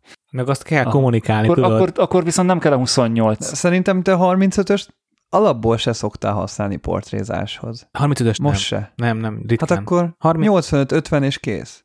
Aha, lehet. Lehet. Na, srácok, vigyétek el a 8514 G-t, jó? Kedves hallgatók, most semmi, semmi dolgod nincs igazából, nem egy nagy dolog. Fölhívsz. Hát, hogy elmész a bankot igazán, nem kell hát, vagy ajánljatok fel egy F90X-et eladásra. Az is jó, az is jó. De mondom, akkor ki volt a felhúzás? Francba. Az kell a felhúzás. Sőt, igazából rohadtul vennék még egy F-et, vagy F-át. Tehát, hogy a felhúzás az, á, az kell. De az ott lenne az 50-essel rajtad lógna, és a másik ott meg a 85-össel, vagy bármilyen. Ú, de ez már bonyolult. Egy, egyiken kell felhúzni, a másikon nem. Egyiken van autofókusz, másikon nem. Ú, hát az... hát az van nagyon, ma, nagyon nagy munka. lehet. Szerintem tökre működne. Bár nyilván két váz az kevésbé spontán, azért az már sokkal komolyabbá teszi az egészet. Meg nagy lesz a táska. Tehát ugye, mint mondtam, fogok venni egy második digit, nem megúszható, és akkor már három fényképező is éppen elég, nem kell négy. Hát, nem vagyok én Lénát Gábor. Persze. Nyilván, én pont ezt csinálom most. Tudom, hát azért mondom. Nagy is a táska. hát igen, ez az analóg egyébként sok pluszt hozzáad a táskához sajnos. Filmek. Sok plusz helyet foglal. De szerintem még megéri. Még egy ideig megéri. Aztán meglátjuk, hogy ö, mikor unjuk meg. De még mindig én is a kísérleti szakaszban vagyok. Még mindig rácsodálkozok filmekre. Pont beszéltük, hogy a Portra 160-at még ki sem próbáltuk. Én még Portra 800-at sem próbáltam. Azt én sem próbáltam. Sok-sok film van még, amit érdemes lenne lefotózni, vagy amire érdemes lenne fotózni, bár bár azért vannak olyan filmek is, amit ha rákeresel a kép karakterére, nem nagyon szeretném befűzni a gépbe, nem igazán akarok arra pénzt költeni, de azért a Portra széria azért az elég jó. Adásban tényként állítottuk egyszer, én tettem meg szerintem, hogy a régen az analóg fotósok lőttek üresen az elején a bemelegítésnél. De sosem néztem utána, ezt nekem egyszer valaki mondta, de sosem néztem utána a legendárium nagy tudománykönyvébe az interneten, hogy ez igaz-e. Szerintetek igaz? Nem tudom. De igazából ez hát, már saját én... tapasztalatból is tudom, hogy az első képek szarul Hát persze, e, de hogy sikerülnek. Elcsináltad tehát... már, hogy digi, vagy digivel kezded? Már ugye megvan az Aha, a persze, pálya. én mindig, én, ha van nálam analóg plusz digi, én mindig digivel kezdem. Semmi értelme az elején analógra lőni, mert nem lesz olyan, olyan kép belőle semmiképpen. Sőt, tehát, hogy először tényleg kell a bemelegítés, és az digivel tök jó. Meg én nem is csináltam még olyan fotózást, hogy teljesen analógra. Nálam mindig ott van a digi. Meg azzal mérek fényt, azzal nézem a tesztképet, meg csomó részét a képeknek digivel lövöm meg. Eddig én még nem, nem is csináltam olyat, hogy egy lány Hát de talán egyszer csináltam olyat, hogy egy lány egy egész tekercset elfoglal, de egyébként mindig ilyen pár képkockát lőttem, csak nem, nem mentem még bele annyira mélyen. De hát még, még mindig nem érkezett meg a valói sem, tehát hogy eddig még ott tartunk, hogy szkennelni sem tudunk, majd amikor oda eljutunk, akkor... Jó, tudunk, csak van jobb cucc is annál. Meg én nem tudom, nekem tudunk. nincsen filmholderem jelenleg. Ja, tényleg neked nincs filmholdered. Ja, Tehát én, én, én amióta megismerkedtem az analóg technológiával, azóta várom, hogy a kezembe kerüljön egy rendes szkennelési módszer, és akkor tudok egyáltalán ebbe bele menni mélyebben. Addig igazából csak így kicsit visszatart ez az egész, hogy meg se tudom nézni rendesen a fotóimat. De majd előbb-utóbb megérkezik a valói. Na de Benedek, gyors, még beszéljünk már erről, hogy láttam, hogy Instagramra kiraktál egy álló videót IGTV-re. Micsoda, én erről lemaradtam. Igen. Lemar, ú, Peti pedig hát ez az évszed a sztoria. hát in, indítsd el így most, úgyis hang nélküli közben láthatod, hogy Benedek milyen csodálatos videókat publikál Instagramra. Szóval mesélj már erről, hogy ez honnan jött ez a koncepció, hogy akkor most ilyen belenagyítgatásokat csinálsz videóformátumban, vagy ez ilyen slideshow, vagy nem is tudom, minek nevezzem ezt. eleve az megkérdőjelezhető, hogy ezen kell-e gondolkodnom egyáltalán, meg hogy ez, ez mekkora hülyeség, hogy ezen, ezen jártam az anyamat. De hogy azon gondolkoztam az elmúlt hetekben, hogy mi kell ahhoz, hogy egy fotósnak a neve az így fel, így a felszínen legyen. Tehát, hogy, hogyha arról beszélünk, hogy egy jó fotós, vagy egy, és hogy, hogy nem is adott esetben csak így országon belül, meg a saját buborékodon belül, hanem hogy így szélesebb palettán is előfordulj. És sajnos, hát nyilván ma a social media az, ami, ami ezt elősegíti. És hogy igazándiból az, az, ez az a platform, ahol, aminek a segítségével ugye ki tudsz emelkedni a tömegből, és a neved az kicsit följebb tud kerülni a úgymond a ranglistán a többi fotóshoz képest, és, és sajnos be kell azt látni, hogy lehetsz te akármennyire jó fotós, akármilyen tehetséges, és akármilyen ügy, ügyes fotós, hogyha nem mutatod, meg, nem mutatod meg a munkáidat, nem mutatod meg a te tehetségedet, akkor senki nem fog rád felfigyelni a saját kis buborékodon kívül. Mert itt most nem arról beszélek, hogy mondjuk ugye a, a mi nevünk egy, talán egy picit előtt, jobban előtérbe van a, a, a podcast miatt, meg a, a community miatt. Most egy kicsit ennél távolabbról gondolkodok. Tehát nem, nem csak nem, nem az az ilyen nagyon szakmai buborékról beszélek, hanem a, amikor a, a nem fotós emberek is tudják, hogy ki vagy te, vagy adott esetben ismerik a nevedet. És minden, minden gondolatmenet végén az, az jön ki, hogy hát ez, ez csak, az a, csak a social media, ami ebben tud segíteni, és a leg, legjobb példa erre, az egyik kedvenc fotósom, az Joe Greer, aki gyakorlatilag ugyanúgy a semmiből indult, mint mi. Nem volt soha, nem volt fotós, nem volt ö, fotós múltja, egy, egyszer csak elkezdett fotó, több, több, több podcastben is, meg több interjún is el, el, elmondta, hogy, hogy um, legelőször a NASZ útján fotózott ö, egy, egy, egy Canon filmes géppel, ha jól emlékszem, és és onnantól kezdte el komolyan venni a fényképezést, és az Instagram volt az, ami neki ö, azt, az, azt, az, azt az utat elősegítette, amit ő bejárt.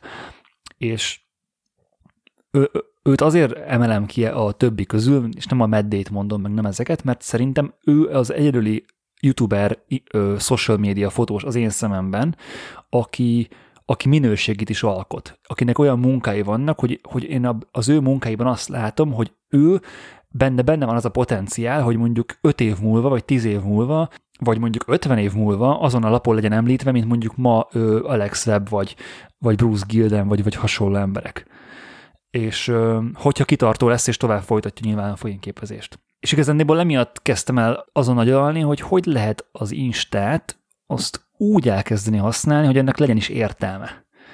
És hogy az, az úgymond Sehogy. vizet hajtson a malmunkra, és hát igen, és hogy de, ne, de nyilván nem, de, de nyilván nem, mert hogy másnak sikerült. De a Joe Greer sem Instán találta meg, ő is igazából YouTube videókat csinált. Ő is onnan megy, mennek át a követők Instára hozzá. Belinkelem ezt, a, ezt az adást, és, és ő kifejezetten az Instát emelte ki mint, mint, mint az a platform, ami, ami az ő szakmai ö, ívét meghatározta és elősegítette, és, és a YouTube-ot az utána kezdte el csak csinálni nagyon-nagyon sok. Jó, igen, vannak olyan emberek, akiknek a, az Insta az egy kiugró lehetőség volt, vannak emberek most is, akik mondjuk a TikTokon kiemelkedtek, vannak akik a YouTube-on. Mások milliókat Ezek kerestek. millióból egy. Tehát, hogy ez, ezek... Kriptóval. Tudom, tehát, hogy tudom. Nagyon sok ezt... Peter McKinnon jellegű fotós Srácok, vagy videós léci, van. Nem, nem vagyok, tehát nem vagyok... Ö, nem vagy idióta, ö, Tehát nem, ábrán, nem ábrándokat kergetek, meg nem hülye vagyok. Tehát, hogy nyilván tudom, hogy ez egy, egy a millióból, egy, a, egy milliárdból embernek sikerül, és nem is őt akarom lekövetni. Ne is, ne is erre gondoljatok, mert nyilván ez nem, így, nem, nem így van. És, és én nem is akkorába akarok gondolkodni, mint mondjuk a Joe Greernek, vagy akármelyik ilyen youtuber fotósnak, vagy McKinnonnak a, a nézőbázisa, hanem hogy hogyan tudsz a te kis hazád, a te kis városod szóforgásába, mint fotós bekerülni, hogy hogyan tudsz eljutni oda. Hova, ho, hova akarsz eljutni? Tehát, hogy a Joe is egy szakmai körön belül ismert név. Megkérdezed a szomszéd Terike nénit, nem fogja tudni ki ő.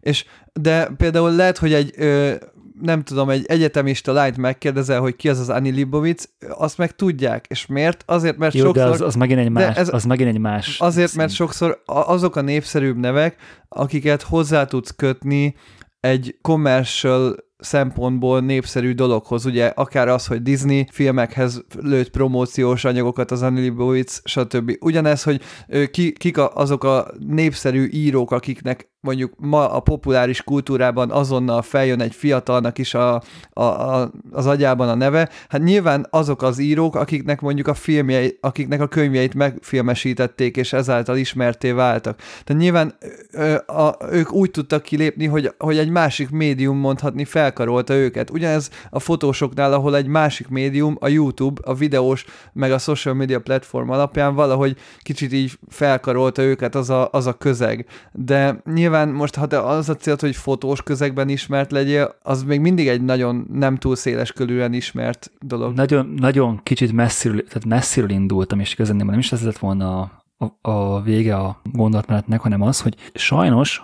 ahhoz, hogy a neved bármilyen szinten regisztrálva legyen, mint fotós, és hogy tudják azt, hogy milyen munkáid vannak, és tudják azt, hogy igen, ez a Lénárd Gábor, ez egy, jó fotós gyerek, ahhoz az kell, szerintem, ma, hogy, az in, hogy valamelyik social media platformon jelen legyél. És itt van az a dilemma, hogy hogyan az Istenbe tudok én úgy elmélyült anyagokat csinálni, meg, meg átgondolt sorozatokat csinálni, meg anyagokon dolgozni, hogy közben nem posztolok, csak, az, csak is azért, hogy ne süllyedjen el a nevem a szakmám, vagy bármin belül, és hogy amikor kész az, az anyag, akkor legyen ember, aki még emlékszik a nevemre, és megnéz azt az anyagot, vagy megvegye azt a könyvet, vagy megvegye azt a printet. És hogy ez az óri, e, ezen, ezen ö, méláztam így a hetekben, hogy hogy tudom azt megcsinálni, hogy valamit azért mutatok az, a képeimből, meg, lá, meg láthatom azt, hogy, hogy dolgozok, meg fotózok, meg alkotok, meg hogy én ezt nyomom, meg hogy itt vagyok, és hogy csinálom, de közben nem lövöm le a poénokat, nem rakok ki minden jó képet, nem, nem lövöm el az olyan jó kép, nem, nem kótyavetjélem el azokat a pillanatokat, azokat az erős pillanatokat a feedembe, ami csak egy átszkrolozás lesz. De a, a, amikor megérkeznek ezek az erős pillanatok, azok hogy lesznek kiposztolva? Végül, végsősorban azokat nem, is Instára az... raknád, nem? Tehát, hogy ez, ez picit hát nem, annak fe, nem, a... nem feltétlenül. Nem, nem, nem, egyáltalán nem. Ez picit az a dilemma, amit a negatív feedbackes srác mondott az egyik videójában, hogy egész év alatt ugye gyakorlatilag kettő-három képet tudott hozzáadni a portfóliójához, mert az volt az, az, az olyan erős kép, ami hozzá tudott adni, és a nagy fotósoknak is a 20-30 képes nagy portfóliója mondjuk három évtized alatt jött össze.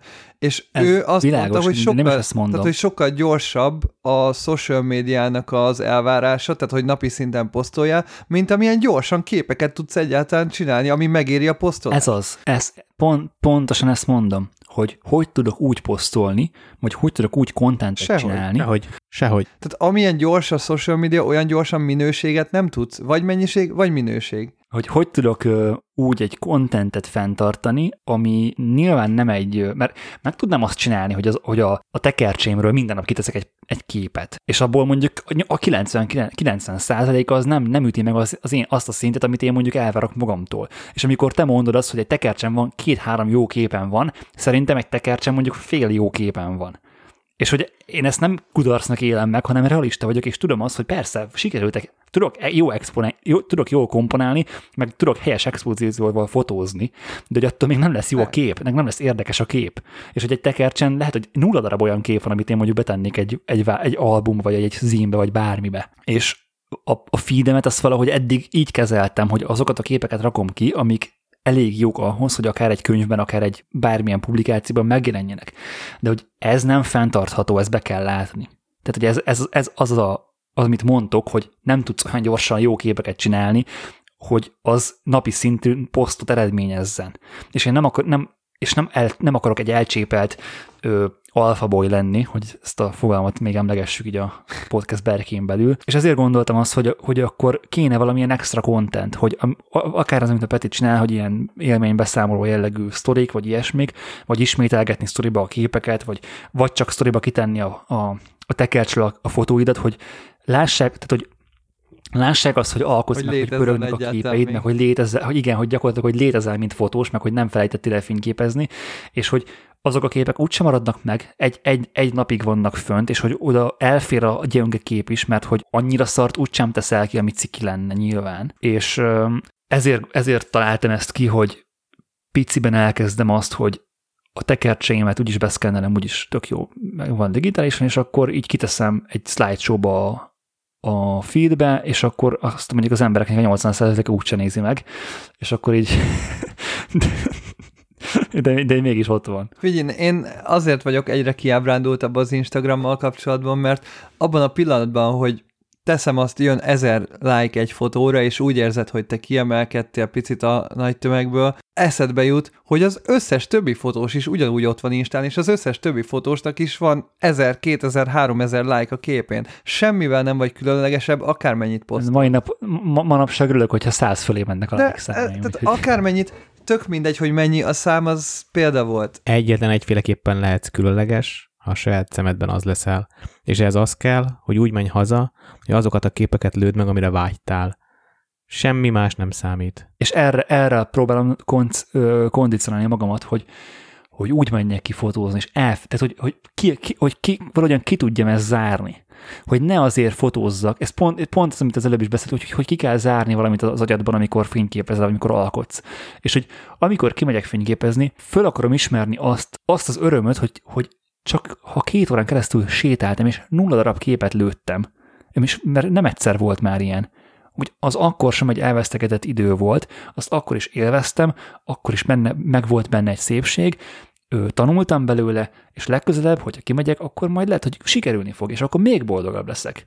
És hogy ugyanez a, valahogy hasonlóan kell elengedni az Instát is, de hát közben valahogy mégis ott kell lenni. Annyira fura, hogy te vagy ebbe beleragadva. Halál komolyan mondom magamat, még megérteném, de hogy te vagy ebbe beleragadva. De miért? Én miért? az egész podcastelésünk során az egyik legnagyobb öröm, hogy Gábor fejmosásai által én az Instagramos like vadászatot teljesen elengedtem. Nem a like-ról, nem a like vadászatról beszélek, hanem a, a felszínen maradásról. Á, de nem kell a fel... Ne, ne, nincs rá szükség. De figyelj, Bánek azt mondja, hogy mindenki Instagramozik, tehát azzal nem, azzal éppen, hogy tényleg csak a felszínen maradsz, de kiemelkedni nem emelkedsz ki, azzal csak beállsz a sorba. Mi az, amit többet tudsz csinálni az Instánál, amivel tényleg kiemelkedsz? Mert mindenki tud Instára posztolni, de mi az, amivel többet tudsz adni, mint az instaposztolás? És az már egy print, egy könyv, egy bármi, ami nyilván rohadt nehéz, de azzal tudsz kiemelkedni. Most nem azért, de az instával nem tudsz kiemelkedni. É- értem, de, de Gábor,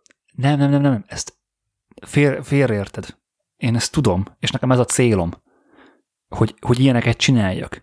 És hogy, hogy olyan, olyan el akarok kezdeni olyan anyagokon dolgozni, ami hosszú távú, és ezt, ezt, ezt, ezt a Budapest könyvből, könyvből inspirálódva csin, szeretném csinálni, hogy nyolc év anyagát látom egyben. És ez, ez számomra ez olyan meghatározó volt, és olyan élmény volt, hogy ez nyitotta fel a szememet, hogy ennek így van értelme.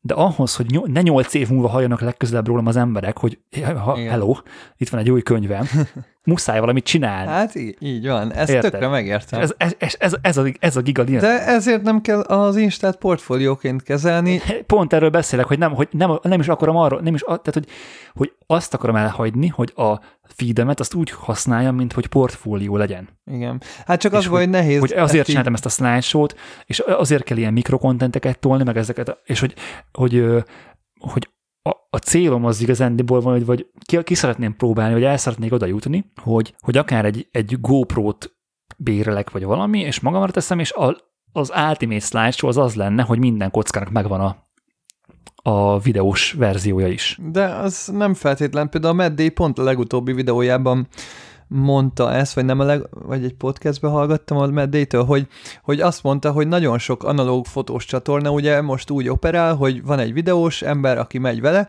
és akkor csinálnak ilyen uh, walk around videókat, hogy kimennek az utcára, és akkor fotóznak párat, és akkor látod, hogy elkattintja a gépet, és akkor megjelenik ugye a képernyőn a fotó, és akkor ez így egy ilyen tervezett dolog, kimennek egy órára, ellövik a tekercset, és lesznek belőle jó képek. Sajnos ez nem fog működni nálam. Na, és miatt. ő ezt mondta, hogy a meddénél ez nem működik, mert ő ennél sokkal spontánabb, ő neki a jó képei spontán módon születnek, ő nem tud így tervezni, neki tök szar képei vannak, amikor kimegy és videóztatja magát, hogy akkor most fotózunk igen, a, nem igen. tudom, háznak a sarkát, hanem ő nyilván a családban, ha lát egy momentumot, azonnal felkapja a gépet, kattint kettőt, lerakja a gépet. És neki sokkal jobban működött az a módszer utána, hogy arról csinált videót, hogy elővette a képeket, és ott az asztalnál beszélt róla, mesélt róla, mert neki az sokkal jobb volt utólag, hogy elemezte, és ugyanaz, mint a másiknál, hogy a narrál alá és mesél a képekről, csak sokkal jelentéktelenebb képek készülnek akkor, hogyha rád van kényszerít, vagy akkor most el kell lőni egy óra alatt ezt a tekercset, mert lemegy a nap, és akkor nem lesz videónk holnapra, hanem a meddé, amikor vége a tekercsnek, leül az asztalhoz, és elmeséli, hogy ezt a képet ezért lőttem, ezt ilyen szituba lőttem, ezt úgy éreztem, hogy hát izé szarafény, de meg kellett kattintani, ez szarul sikerült, mert bemosódott, ez viszont az egyik kedvencem lett ebből a tekercsből, és elmeséli a körül körülményeit, és neki ez, mint fotós, sokkal jobban működött, mert nem volt rajta a pressure, Igen, abszolút. amikor fotózott. Igen. Egyébként, egyébként ilyen, tehát hogy nagyon sok gondolatom van ezzel kapcsolatban, hogy milyen olyan kontentet lehet csinálni, ami nem az, hogy posztolgatom a képeimet, hanem, hanem ilyesmi jellegű. Most mondtad, hogy nálad van mindig a leika, az, hogy most egy GoPro a fejeden van, az Pontosan, igen, ez, ez, ez, nem, is, nem is arra gondolok, hogy, hogy minden, mindenképp, tehát nyilván ez, ez egy hülyeség, csak hogy le, le, lehet olyan is, hogy amikor tudom, hogy dedikáltan kimegyek két órára fotózni, mert van olyan is, uh-huh. hogy akkor magamra rakom, és akkor meg egy-két kockába meg lehet az, az, az érdekes faktor is. De akkor De is hogy, már lehet, hogy, addig... hogy rajtad van a pressure, hogy akkor rajta forog a GoPro, akkor csinálni kell valamit. Ugye ez nem, ez, ez szerintem gyakor, nem gyakorlás, megszokás kérdése. Az első hát, kettőnél A digitális géppel nem. nem fotózni is megszokás kérdése, és mégse tudjuk elengedni. Tehát ott is ez a... Jó. Ugyanez lenne szerintem. Mindegy, figyelj, ennek, a, ennek az egésznek az első állomása lett volna ez a IGTV videó. Szerintem egyébként ezeket meg is fogom csinálni, mert, mert így egyrészt az Instában ugye az is a bajom, hogy, hogy ugye picike a, picike a fotó, és nem tudsz rázumolni a lényegre, nem tudod bemutatni a lényegét Nagyon a rossz fotónak. minőségbe töltődik. Így, így van. És hogy a, így a videóval én ugye ki tudom, ki tudom emelni a, azt a témát, vagy azt a központi elemeit a képnek, ami, amit ugye én láttam, vagy amit ugye én megfotóztam azt a jelenetet. Mégse teszem ki feedbe, nem, nem annyira szembetűnő, jó egy ilyen, egy ilyen archívum jellegnek is, hogy lássam, hogy milyen tekercseim készültek el, Igazából ez lehet, hogy aztán hogy öt, öt, öt tekercs után abba hagyom, hát tök mindegy, ja. majd, majd lesz valami, csak hogy így ez, ez egy ilyen első állomása annak, hogy így milyen olyan kontentet tudok csinálni, ami, ami nem fénykép, de hogy mégsem mégsem tűnsz a social médiáról. Az a baj, hogy szerintem itt meg nincs, tehát hogy a régebben csináltad olyat, hogy duplán posztoltad a képeket, tehát hogy lehetett lapozni egy poszton belül, és akkor ugyanúgy rá lehetett nagyítani. Ez ahhoz képest nem ad pluszba sokat. Tehát nekem sokkal többet adna az, hogy leülsz a kamera elé, és elmondod, hogy ez a képről mit gondolsz, és tudom, hogy nagyon sok ez, képről ez nem lesz... lehet sokat beszélni, mert nem minden képre tudsz mesélni sztorit hozzá, de közben szerintem annak van igazából hozzáadott értéke, és akár bizony, ezt mobil a felvéve Insta sztoriba, mert egyszerűen az, hogy most itt van egy videó vetítve, nem igazán. Ja, nem, én figyelj, nem azt gondolom, hogy ez a világ content. Ez egy ja, mondjuk igen. Ez plusz egy, ja, ja, ja. Tehát, hogy igen, tehát, hogy nem volt nagy effort megcsinálni, mert kicsit tanulgattam közben a fájnálkatot. Én is egyébként ezt sem. egyre jobban érzem, hogy az, hogy most nekem mondjuk tehát most csak mondok egy számot, 1500 kép ö, elkattan ahhoz, hogy legyen egy 10 képes sorozatom, tökre nem érzem azt, hogy akkor nekem ö, ahhoz, hogy napi szinten posztoljak Instára, ki kell posztolnom a maradék 1400 nem jól sikerült képet is. Tehát, hogy ez, ez picit ez, hogy igazából én ezt a pressure-t olyan szint elengedtem, hogy tavaly egy darab képet posztoltam az Instára, és ennyi. Tehát nyilván majd fogok posztolni, de nem érdekel már, nem ez alapján határozom meg önmagamat, sőt, igazából az a vicces, hogy rohadtul nem akarok ugye másoknak megfelelni, és konkrétan keresem azt a szituációt, hogy olyan fotót tudjak csinálni, ami nem vagy másoknak a másolása, akár legyen ez egy könyvnek egy jó fotósnak a másolása, vagy a magyar piacnak a másolása, mert azt hiszem, hogy ezt lehet eladni Magyarországon, és akkor csinálok izé holkeres lebegő fotókat, tehát hogy egy nagy fehér háttérben lebeg az ember árnyék nélkül, mert mindenki ezt csinálja, és akkor már majdnem elgondolkodtam, hogy én is csináljak ilyeneket, mert hogy látom, hogy sok rajta a like, meg az összes divatfotós ezt csinálja Magyarországon, miközben pont azért csinálják ezt, mert kurva picik a holkerek, és nem tudják rendesen bevilágítani. És akkor izé, nyilván ezeket próbálom elengedni, hogy ne legyen hatással rám ez, hogy csak azért csinálok valamit, mert van rá lehetőségem, mert két perc alatt találok modellt, két perc alatt tudok lefoglalni egy stúdiótájmot, és el tudok menni, és meg tudom kattintani azt. És én is tudok fehér hátteres képeket csinálni, de nem látom értelmét beállni a sorba, és csináljak egy századik fehér hátteres fotót egy random modellről, aki hú, tök jó, mert csaj, de basszus, érted, nem ad hozzá nekem már pluszba. És nyilván rohadt, ezért nem is fotóztam egy ideje modellt, mert ö, tök sokat inspirálódtam a könyvekből, meg nagyon sok más fotóst nézek, meg nyilván elkezdtem ugye más projektekbe is, meg mást is fotózok, és keresem most azt, hogy mikor ö, jutok el kreativitásban oda, hogy kitaláljak valami olyan projektet, ami, ami nem önismétlés, tehát hogy ne pont ugyanazt csináljam, amit eddig, de ne is az legyen, hogy egy basic stúdió, és akkor Octobox jobbról, és akkor meg vagyunk, meg ne is az legyen, hogy, hogy mit tudom én, beállok a sorba, és akkor meglövöm lágyfényekkel fekete-fehérbe, és akkor izé tényleg annak örülünk, hogy filmre készült, és jól sikerült az expo, de egy, meg rajta van egy csaj bikinibe. Tehát, hogy kicsit így valami pluszt hozzáadni, és még nem tudom, mi az a plusz, de ezért nyilván lehet, hogy úgy találom meg a pluszt, hogy elkezdek fotózni ilyeneket, és majd előbb-utóbb jön. Ez is lehet, hogy ez lenne a megoldás, de most még picit nyilván a vírus alatt nehéz is volt, zárva is voltak a stúdiók, modellügynökségekkel is azért nehéz volt kommunikálni, modellek is nem nagyon tudtak utazni, meg se. Tehát, hogy mindegy, bonyolult volt most a szitu, meglátjuk, hogy hogyan tovább, Persze. de de én is egyre inkább elengedem ezt, hogy másoknak megfelelni. Meg nekem például azt kell elengednem, hogy úgy fotózzak, hogy ebből megrendelés legyen. Tehát, hogy amit mondtunk is, hogy ne fotózzak úgy, hogy az így majd valamilyen ügyfélnek, vagy, vagy valakinek tetszen, hogy mit tudom én, ne legyen benne az agyamban az, hogy fú, ennek nagyon reklámfotós hatásúnak kell lennie, mert hogy szeretném, hogy reklámfotós munkákra megkeressenek, hanem totál elengedni ezeket a dolgokat, és csak olyat csinálni, ami, ami senki másnak nem is feltétlen tetszik, csak neked.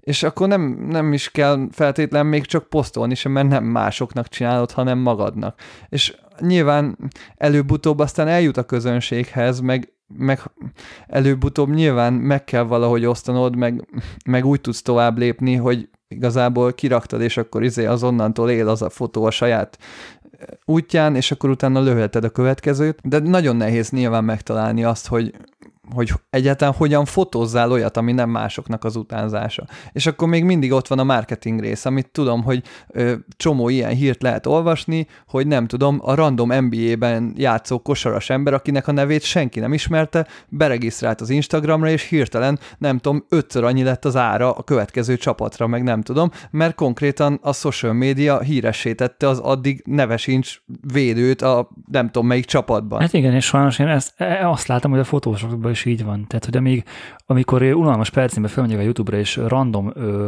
fotósoknak látom az videóit, és nem a, nem a nagyok, tehát nem a, az ezer éve ilyen csatornákkal rendelkező emberekről beszélek, hanem a, akik tegnap előtt kezdték, és bedobja, bedobja nekem a Leica M6 Photovolk Portra 400-at, és megnézem a, megnézem a videót, és fogom a fejem, hogy embert komolyan ez sikerült, tényleg. És hogy így és akkor ilyenkor ne, ne kezdjed azon gondolkodni, hogy ha te bízol magadban, mint fotós, és te magadban tisztában vagy azzal, hogy neked milyen kvalitásod vannak ehhez képest, és hogy ennyi hiányzik, hogy egy rohadt real videót kitegyél, és, hogy, és akkor nem csak a Jolánka ismeri a képeidet, hanem mindenki, a Los Angeles-i Jolánka is ismeri, Érted? De, hogy, az, hogy, hogy, hogy, hogy, hogy, e, e, emiatt kezdtem ezen gondolkodni, meg ezen, emiatt kattogok ezen. Semmi, tehát hogy... Nyilván, egyébként ezt tökre megértem. Nagy kérdés egyébként, hogy nem tudjuk annyira a statisztikákat, meg nem látjuk. Jó lenne, nem szoktam például az ilyen videók alatt kommenteket olvasni, de jó lenne tudni, hogy milyen emberek nézik. Mert simán lehet, hogy tátott szájú halálamatőr fotósok csak így nézik, és azokkal meg nagyon nem vagy előbbre, hogy jó, akkor Persze, ők ismerik a nevedet, igen, és igen, akkor mi van? Az, az is Egyáltalán mi a célod, hogy milyen emberek ismerjék a nevedet? Hát ezt kérdeztem egy fél órája, tehát hogy kikre mész, Na, kikre utazol. Hogy e- ezt sem tudom sajnos. Mert ma oké, okay, Instán, de most kik vannak Instán? Ki... Nyilván arra kell szabni a kontentet, akikre utazol, de ez így... Magadra utaz, baszki. Igen, ez, igen. De hát erről beszélgetünk Persze, egy ez- éve, lá, srácok. Igen, de hogy e, e, ez, ez a legnagyobb dilemma, hogy ami, amit szerintem én nem hiszem, hogy ez bármelyik fotós rendbe tudja magában tenni, hogy, hogy mind, szerintem minden fotósban benne van az, az, az a vágy, az a, az a ki, kiölhetetlen vágy, hogy ismert legyen a, munka és a neve. És hogy aki azt mondja, hogy, hogy ilyen nincs benne, szerintem az hazudik magának. És nem, nem tudom én sem megmondani, hogy kinek, kinek akarom, hogy tetszen a munkám. Azt akarom, hogy tetszen az embereknek a munkám, és hogy ismert legyen a neve, mint fotós. És ennél nem tudom jobban meg leszűkíteni a kört. És ezért tapogatózok ilyen, ilyen irányokba, hogy ezt hogy lehet elérni. mindig mondják, hogy jaj, csak csináljál jót, és akkor majd az megtalálja a saját közönségét, de basszus, az a baj, hogy a mai marketing ö, zajban ez nem működik már. Ez sajnos így, igen, igen. Tehát ma, ma már ká- hi- hiába csinálsz, amit Bennek mondod, ma már hiába csinálsz jót, az nem elég. Jól is kell becsomagolni. És ez a nehéz, a be- becsomagolós rész. Megcsináltad a világ legjobb hamburgerét, de hogyha ö, azt senki nem tud róla, és nem állnak sorok, és nincsen becsomagolva brandelt dobozba, meg nincsen hozzá, nem tudom, franchise, meg nem tudom, akkor senki nem fogja megvenni. Annyira nagy a marketing zaj, hogy nem tudsz kiemelkedni. Még ha jót csinálsz, akkor se. Mert melletted van egy másik, akinek nagyobb a marketingje, nagyobb az elérése, full natív angolul beszél. Los Angelesben ott vannak a connectionjei, és fotózik egy Porsche 400-at, és tízszer annyian megbecsülik, mint amennyien mondjuk téged. Még akkor is, hogyha sokkal szarabbak a képei. És egyetlen kérdés, hogy most attól jó-e valaki, mert több ember ismeri. Hányszor elővettük már ezt a témát? Igen, de ez örök dilemma lesz. Igen. Sajnos. Igen. Egyébként kis paradigmaváltást, vagy egy ellentmondásként is hangozhat, amit most fogok mondani, de, de tényleg, az, té- tényleg ez kell, és magamban is ezt, tehát fölismertem ezt a problémát, hogy nem tudsz kiemelkedni marketing nélkül, oké, okay. viszont hogy tudom azt elérni, hogy ne nyomasszon ez annyira, hogy ne tudjak fotózni úgy, hogy elengedem, megpróbálom elengedni, megpróbálom magamat arra kon- kondicionálni, hogy ne ezért fotózzak, hanem azért fotózzak, hogy élvezzem. Magamnak fotózzak, hogyha nem csak egy, amit az előbb most mondtam, ha nem csak egy fotót se, akkor is egy tök jó fotózáson voltam. Csak nem sikerült egy kép se. Na bum. És a... És igazándiból azt kell felismerni, hogy akármelyik nagy ö, youtuber fotós, vagy ilyen insta fotós, vagy bárki, ha eltűnne a föld színéről, igazándiból semmi nem, tehát ugyanúgy menne az élet Persze. tovább. Senkinek nem, senkinek nem hiányozna az, hogy nem csinál több képet. E, igen, így Pont, van. pont. És hogy, hogy ez egy öná, igazán egy óriási önáltatása minden művésznek szerintem, hogy, hogy azért dolgozzál, hogy ismert legyél, meg hogy majd egyre több, egyre több ember ismerje meg a művedet, meg a nevedet, és hogy ezt, tehát hogyha ezt fölismered, hogy ez, ez no way, és hogy ilyen nincs, és meg, megtalad azt, a, azt az élményt az alkotásban, hogy ez neked mit ad, és hogy neked ez miért fontos, és hogy miért költesz, vagy miért, igen, tehát hogy gyakorlatilag, hogy miért ölsz bele a időt, energiát, pénzt abba, hogy valamit csinálj, amit aztán, ami aztán igazándiból csak neked fontos, de hogyha ezt rendbe tudod magadba tenni, szerintem akkor, akkor az így oké. Okay. És hogy akkor, akkor, így, akkor így kerek, vagy akkor így megéri az egész szerintem. Vannak ugye 60-as, 70-es években élt hatalmas nagy színész nevek, akiknek a nevét annó mindenki ismerte az egész világon, és ma senki nem emlékszik a nevükre. Tehát, hogy az a baj, hogy hiába vagy egy ponton Persze, ismert, igen, vagy hiába vagy egy évtizedben egy meghatározó alak, mondjuk ha ez évtizedben már az vagy, akkor lehet, hogy az valamilyen szinten fennmarad, de ha pár évig releváns kontentet gyártasz, utána 20 év múlva már senki nem emlékszik rá. Tehát nulla. Jön egy új generáció, totál nem, nem foglalkoznak. Ők mindenki a saját generációjának a saját neveivel foglalkozik. Senki nem néz utána, hogy, hogy milyen nagy zenészek voltak az 50-es, 60-as években, mert nyilván a mai fiatalok mondjuk a mai nagy zenészekért rajonganak mondjuk, és sokkal kevesebb ember ismeri az 50-es években élt ugyanolyan nagy sztárokat. És ugyanez érvényes a fotósokra is, hogy fotósokat meg még kevesebb ember ismer úgy generál. Tehát a világ leg ismertebb fotós neveit is egy átlag ember, akinek köze nincs a fotózáshoz, nem ismeri. Tehát fotósként ha most megnézzük a világtörténelmet, hogy milyen fotós nevek vannak, és mai napig nem ismerik egyiket se a köznép kb., Persze. akkor kb. esélytelen, hogy a te nevedet bárki is ja, nem, de ez, de ez nem, de Gábor, ne, ne, ne, ne, hogy azt gondoljuk, hogy, tehát, hogy nem, tehát nehogy azt még csak feltételezzük, ne is feltételezzük, hogy ilyenekre gondoltam, hogy én ilyen akár Robert Kapa, vagy ilyesmi, mert az mondjuk őt mondjuk nagyjából majdnem tényleg mindenki ismeri, nem ilyen magasságokról beszélek, egyáltalán nem ezt, nem ezt mondtam, hogy ezt szeretném elérni, mert ez, ez a világ legnagyobb önbecsapása lenne, hogyha ezt gondolná bárki magáról, hogy ez sikerül neki, vagy nem tudom. De hogy mindegy, tehát hogy ezen, ezen gondolkoztam, és ezért hoztam fel ezt a témát. Hogy, hogy igen, hogy, hogy, és hogy igazándiból az, az ennek a vége, hogy felismertem ezt a jelenséget, hogy ez történik a mai világban, és azt is felismertem, hogy erre nekem nincs szükségem. És hogy nem ettől, nem ettől leszek boldog, mint fotós. Ez így van. Most, ahogy elmondtuk, hogy konkrétan marketinggel talán ki lehet emelkedni, de tudod, mi a szomorú? Hogy felnyomhatod full force-ban a marketinget, tolhatsz YouTube-ot napi szinten, tolhatod az Instát, tolhatod a sztorikat, nyomhatod a fotókat ezerrel, és még akkor sem biztos, hogy bárki Nehogy nézni fogja, vagy bárkivel oh, kiemelked. Nagyon sok YouTube próbálkozás van, akik gyakorlatilag akármennyit beleölnek, semmi, nem, nem sikerül kiemelkedniük. Tehát, hogy még ez sem garancia, hogy jó a marketinged hmm. arra, hogy ismert legyél. Minap fotóztam egy eseményt, ez egy content gyártó nap volt, egy, egy promóciós nap igazából, ahova hívtak engem, mint fotóst. Én voltam a leghaszontalanabb igazából, az volt az érzésem, tehát youtuberek voltak jelen, tiktokerek, ilyen insta content kreátorok, és, és abszolút haszontalannak éreztem, mert az, Peti, fotóz már le ezt vagy azt, és akkor itt hogy rákészültem volna vakuval, jó? Ja nem, csak kattints le, jó lesz, izé. Tehát, hogy nem, nem, nem volt szükség igazából a fotó, tehát a fotográfiára, hanem tartalom, tehát, hogy instant tartalomgyártásra volt szükség. Annyira nem voltam benne komfortos, nem éreztem jól benne magam, Próbáltam persze kihozni belőle azt, amit én ki tudok hozni, próbáltam belőle a saját, próbáltam beletenni a saját vizualitásomat, tehát, hogy nem a tűzőnapon fotóztam meg, meg egy kicsit ráinstruáltam, hogy ne álljanak bénán, meg amikor jött a srác, egyik srác, hogy kinyújtotta a nyelvét, hogy fotóz le azt, hogy, hogy nem tudom, ez, mi ez a két, amikor két újat fönn, kis új, meg a mutatói fönn van metávillát mutatott, és kinyújtotta, kinyújtotta a nyelvét, és mondtam, hogy csinálj már valami ja, más, ez, ez nekem nem ilyen komfortos. Tipikus, nagyon rossz ilyen. Na. Ja, és utána és me- egyel arra és egy pízt, mutatott, aztán a harmadik meg egy fuck you, és akkor ez meg is volt az összes klisi, amit mutatni tudnak a, az ilyen wannabe.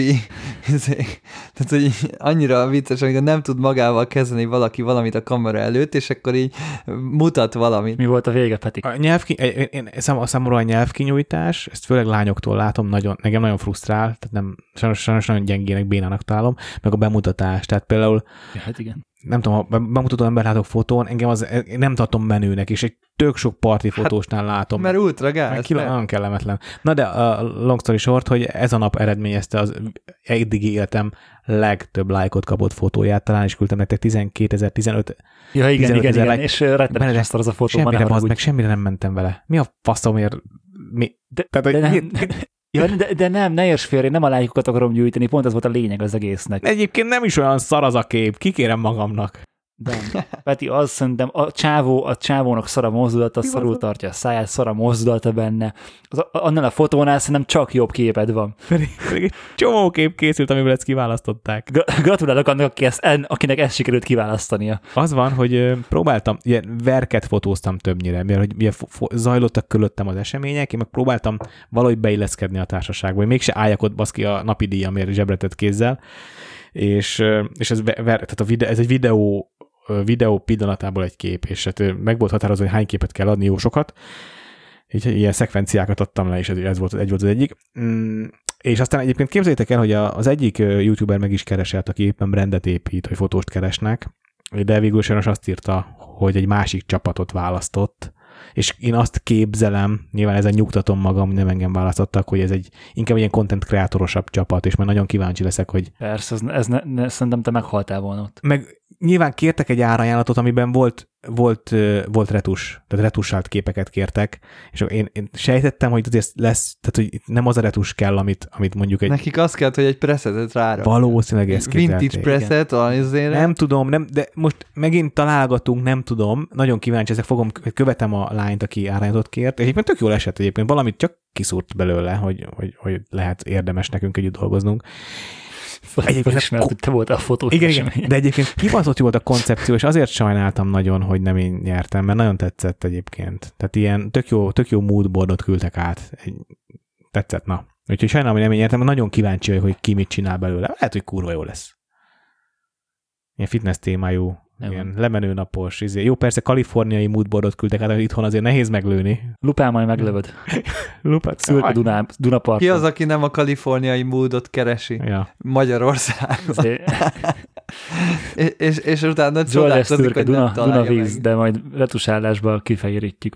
Ja. Mint hogyha sós, sós víz lenne a Dunában. Igen, meg a homok, meg a, nyilván a napfény is tök más egyébként, meg minden. Ja, egyébként ja, az adás végére még azt muszáj, hogy ha már így felhoztad egy ilyen kellemes zárás, hogy legyen, hogy nagyon-nagyon-nagyon más itt a fény, mint otthon fel, felismerhetően, vagy hogy így szembetűnően, és hogy nem csak nem arról beszélek, hogy hosszabb az nappal most épp, hanem hogy így tök más a fény, mint otthon, és tök-tök jó de hogy nem, nem, nem jobb vagy rosszabb, nem ezt akarom mondani, csak hogy más, és hogy ezt itt tök jó felismerni. Na és bennek mi a konklúzió akkor? Hát figyelj, a konklúzió az az, hogy szerintem mindenki fotózzon azzal a fényképezőgéppel, ami neki megfelel a céljára, és ne a text síteket bújja, és az alapján próbálja kiválasztani a nem létező tökéletes kamerát, mert az úgyse fog sikerülni, és hogy sokkal, sokkal többet ér az az idő, hogyha fotózol, mint hogy ö, text text, text sheeteket bújsz. A másik pedig az, hogy amit mondtam is, hogy felismertem ezt, eltettem, nem mondom, hogy nem fog próbálkozni így más kontentet csinálni Instára, de nem fogok beledögölni, meg nem fogom tehát nem fogom erre rá nyomni minden időmet, meg energiámat, hanem hogy, hogy kedvem van hozzá, akkor csinálom, hogyha nincs, akkor nem. És hogy, hogy, hogy, az, hogy az olyan fotózásokban is, ami tehát, hogy magában a fotózásban tényleg azt a szépséget látni, hogy fotózok, és hogy ennyi. És hogy én ott, amik, amikor én éreztem valamit, hogy kattintottam, és lekattintottam, még ha az nem is lett jó kép, mert valamit elcsesztem, vagy nem úgy jött össze, vagy szarabb lettem, mint ahogy elképzeltem, még akkor is arra emlékezni, hogy milyen volt az a pillanat, amikor az a kép elkészült. És hogy nem a végeredményért fotózni, hanem magáért azért, hogy fotózok. Ennyi. Ez a konklúzió. Nekem is van egy célom, ez, ez elhangzott az adásban igazából, megpróbálni megteremteni azt a lassú atmoszférát a fotózáson, és, és egy kicsi bűntudatom van is egyébként most ezzel kapcsolatban, hogy régebben nem tudtam. De hát ilyen az ember lassan fejlődik néha, és van, akik ügyesebbek, van, akik kevésbé. Én nem tudtam talán ezt annól megcsinálni, és most rohadtul vágyom rá. Tehát megteremteni azt az atmoszférát, ami az én kreativitásom kibontakozásához szükséges, ami nem biztos az a tempó, amit korábban én magam is diktáltam, vagy amit az ügyfeleim elvártak tőlem, és és ez szerintem jót tenne a képi világomnak, és lehet, hogy pont a filmen keresztül. És ami nagy kihívás, ha megvan a filmen keresztül, utána megcsinálni digivel. Hát vagy pedig felismerni azt, hogy mi az Istennek fotóznék digire, hogyha a film jobb. Jó, hát nem mindig jobb a film, de... Nem mindig jobb, csak hogy nyilván nem mindig jobb, csak hogyha ott jobb, akkor nem akarom azt megcsinálni hát, digire, mert igen, jobb a film. Igen. Na de ez egy teljesen másik sztori. Hát, ja. De egyébként erről is megbeszélgethetünk egy későbbi adásban, hogy, hogy miért is, ö, miért akarjuk ennyire, tehát hogy ö, miért hajszoljuk ennyire a digitális technikát, amikor 50 éve ott van a fiókban a, hát azért az a kurva technológia, drága. ami Hát miért a digi nem drága? Jó, de ö, az a lényeg, hogy a digivel ö, ki tudod elégíteni ezeket a modern elvárásokat is az ügyfél felé. Pont most, pont, ne, ne, ne, arról beszéltünk, hogy a saját elvárásodat Igen, igen, de hogyha dolgozó, alkalmazott fotós vagy, mint mondjuk Peti ah, vagy De igen. nem, én nem most nem arról, persze, én nem arról beszélek, az evidens. Igen, de és ezért muszáj, hogy legyen egy digi felszerelésed, amivel le tudod adni az 5000 fotót az eseményről, és ha már az megvan, akkor minek vennél mellé még analóg technikát, vagy pedig nyilván akkor lehet az, hogy elszeparálod nyilván a fotós munkádat, a fotós hobbitot teljes mértékben, és akkor igazából... Ez, de ennél mélyebben ne is menjünk ebbe bele, ez majd egy következő adás téma lesz. Nálam egyébként pont ez a probléma, nekem ezt kell kicsit megfogadni, hogy nem sajnálni a filmet. Mert nálam ugye, ahogy tudjátok, kb. ugyanaz a film, meg a digi, meg ugyanaz a váz szinte, ugyanazok az obik, és akkor itt tök nehéz eldönteni, hogy akkor most melyiket lőjem filmre, melyiket digre, és már csak így a gyakorlás kedvéért is, hogy a filmet fényelni, meg szkennelni majd, muszáj lesz többet fotóznom filmre, és nem sajnálni a képkockákat. Főleg, ha olyan szituban vagyok. Na, hát akkor... Azt nem tudom, hogy hogy fogok oda menni idegen falvakban, idegen bácsikhoz és nénikhez, akik kurva jó szituban vannak, és tudod, kipattansz a kocsival, Hi, I, I am a photographer, uh, you don't speak English? Yes, you know, cut, cut, cut, én, cut, cut, te, fotó, szép fények itt. You know, cut, cut. hogy ez hogy lesz? Tehát, hogy... Figyelj, Peti, én azt javaslom, hogy elsőnek... Hogy ne csináld ezt.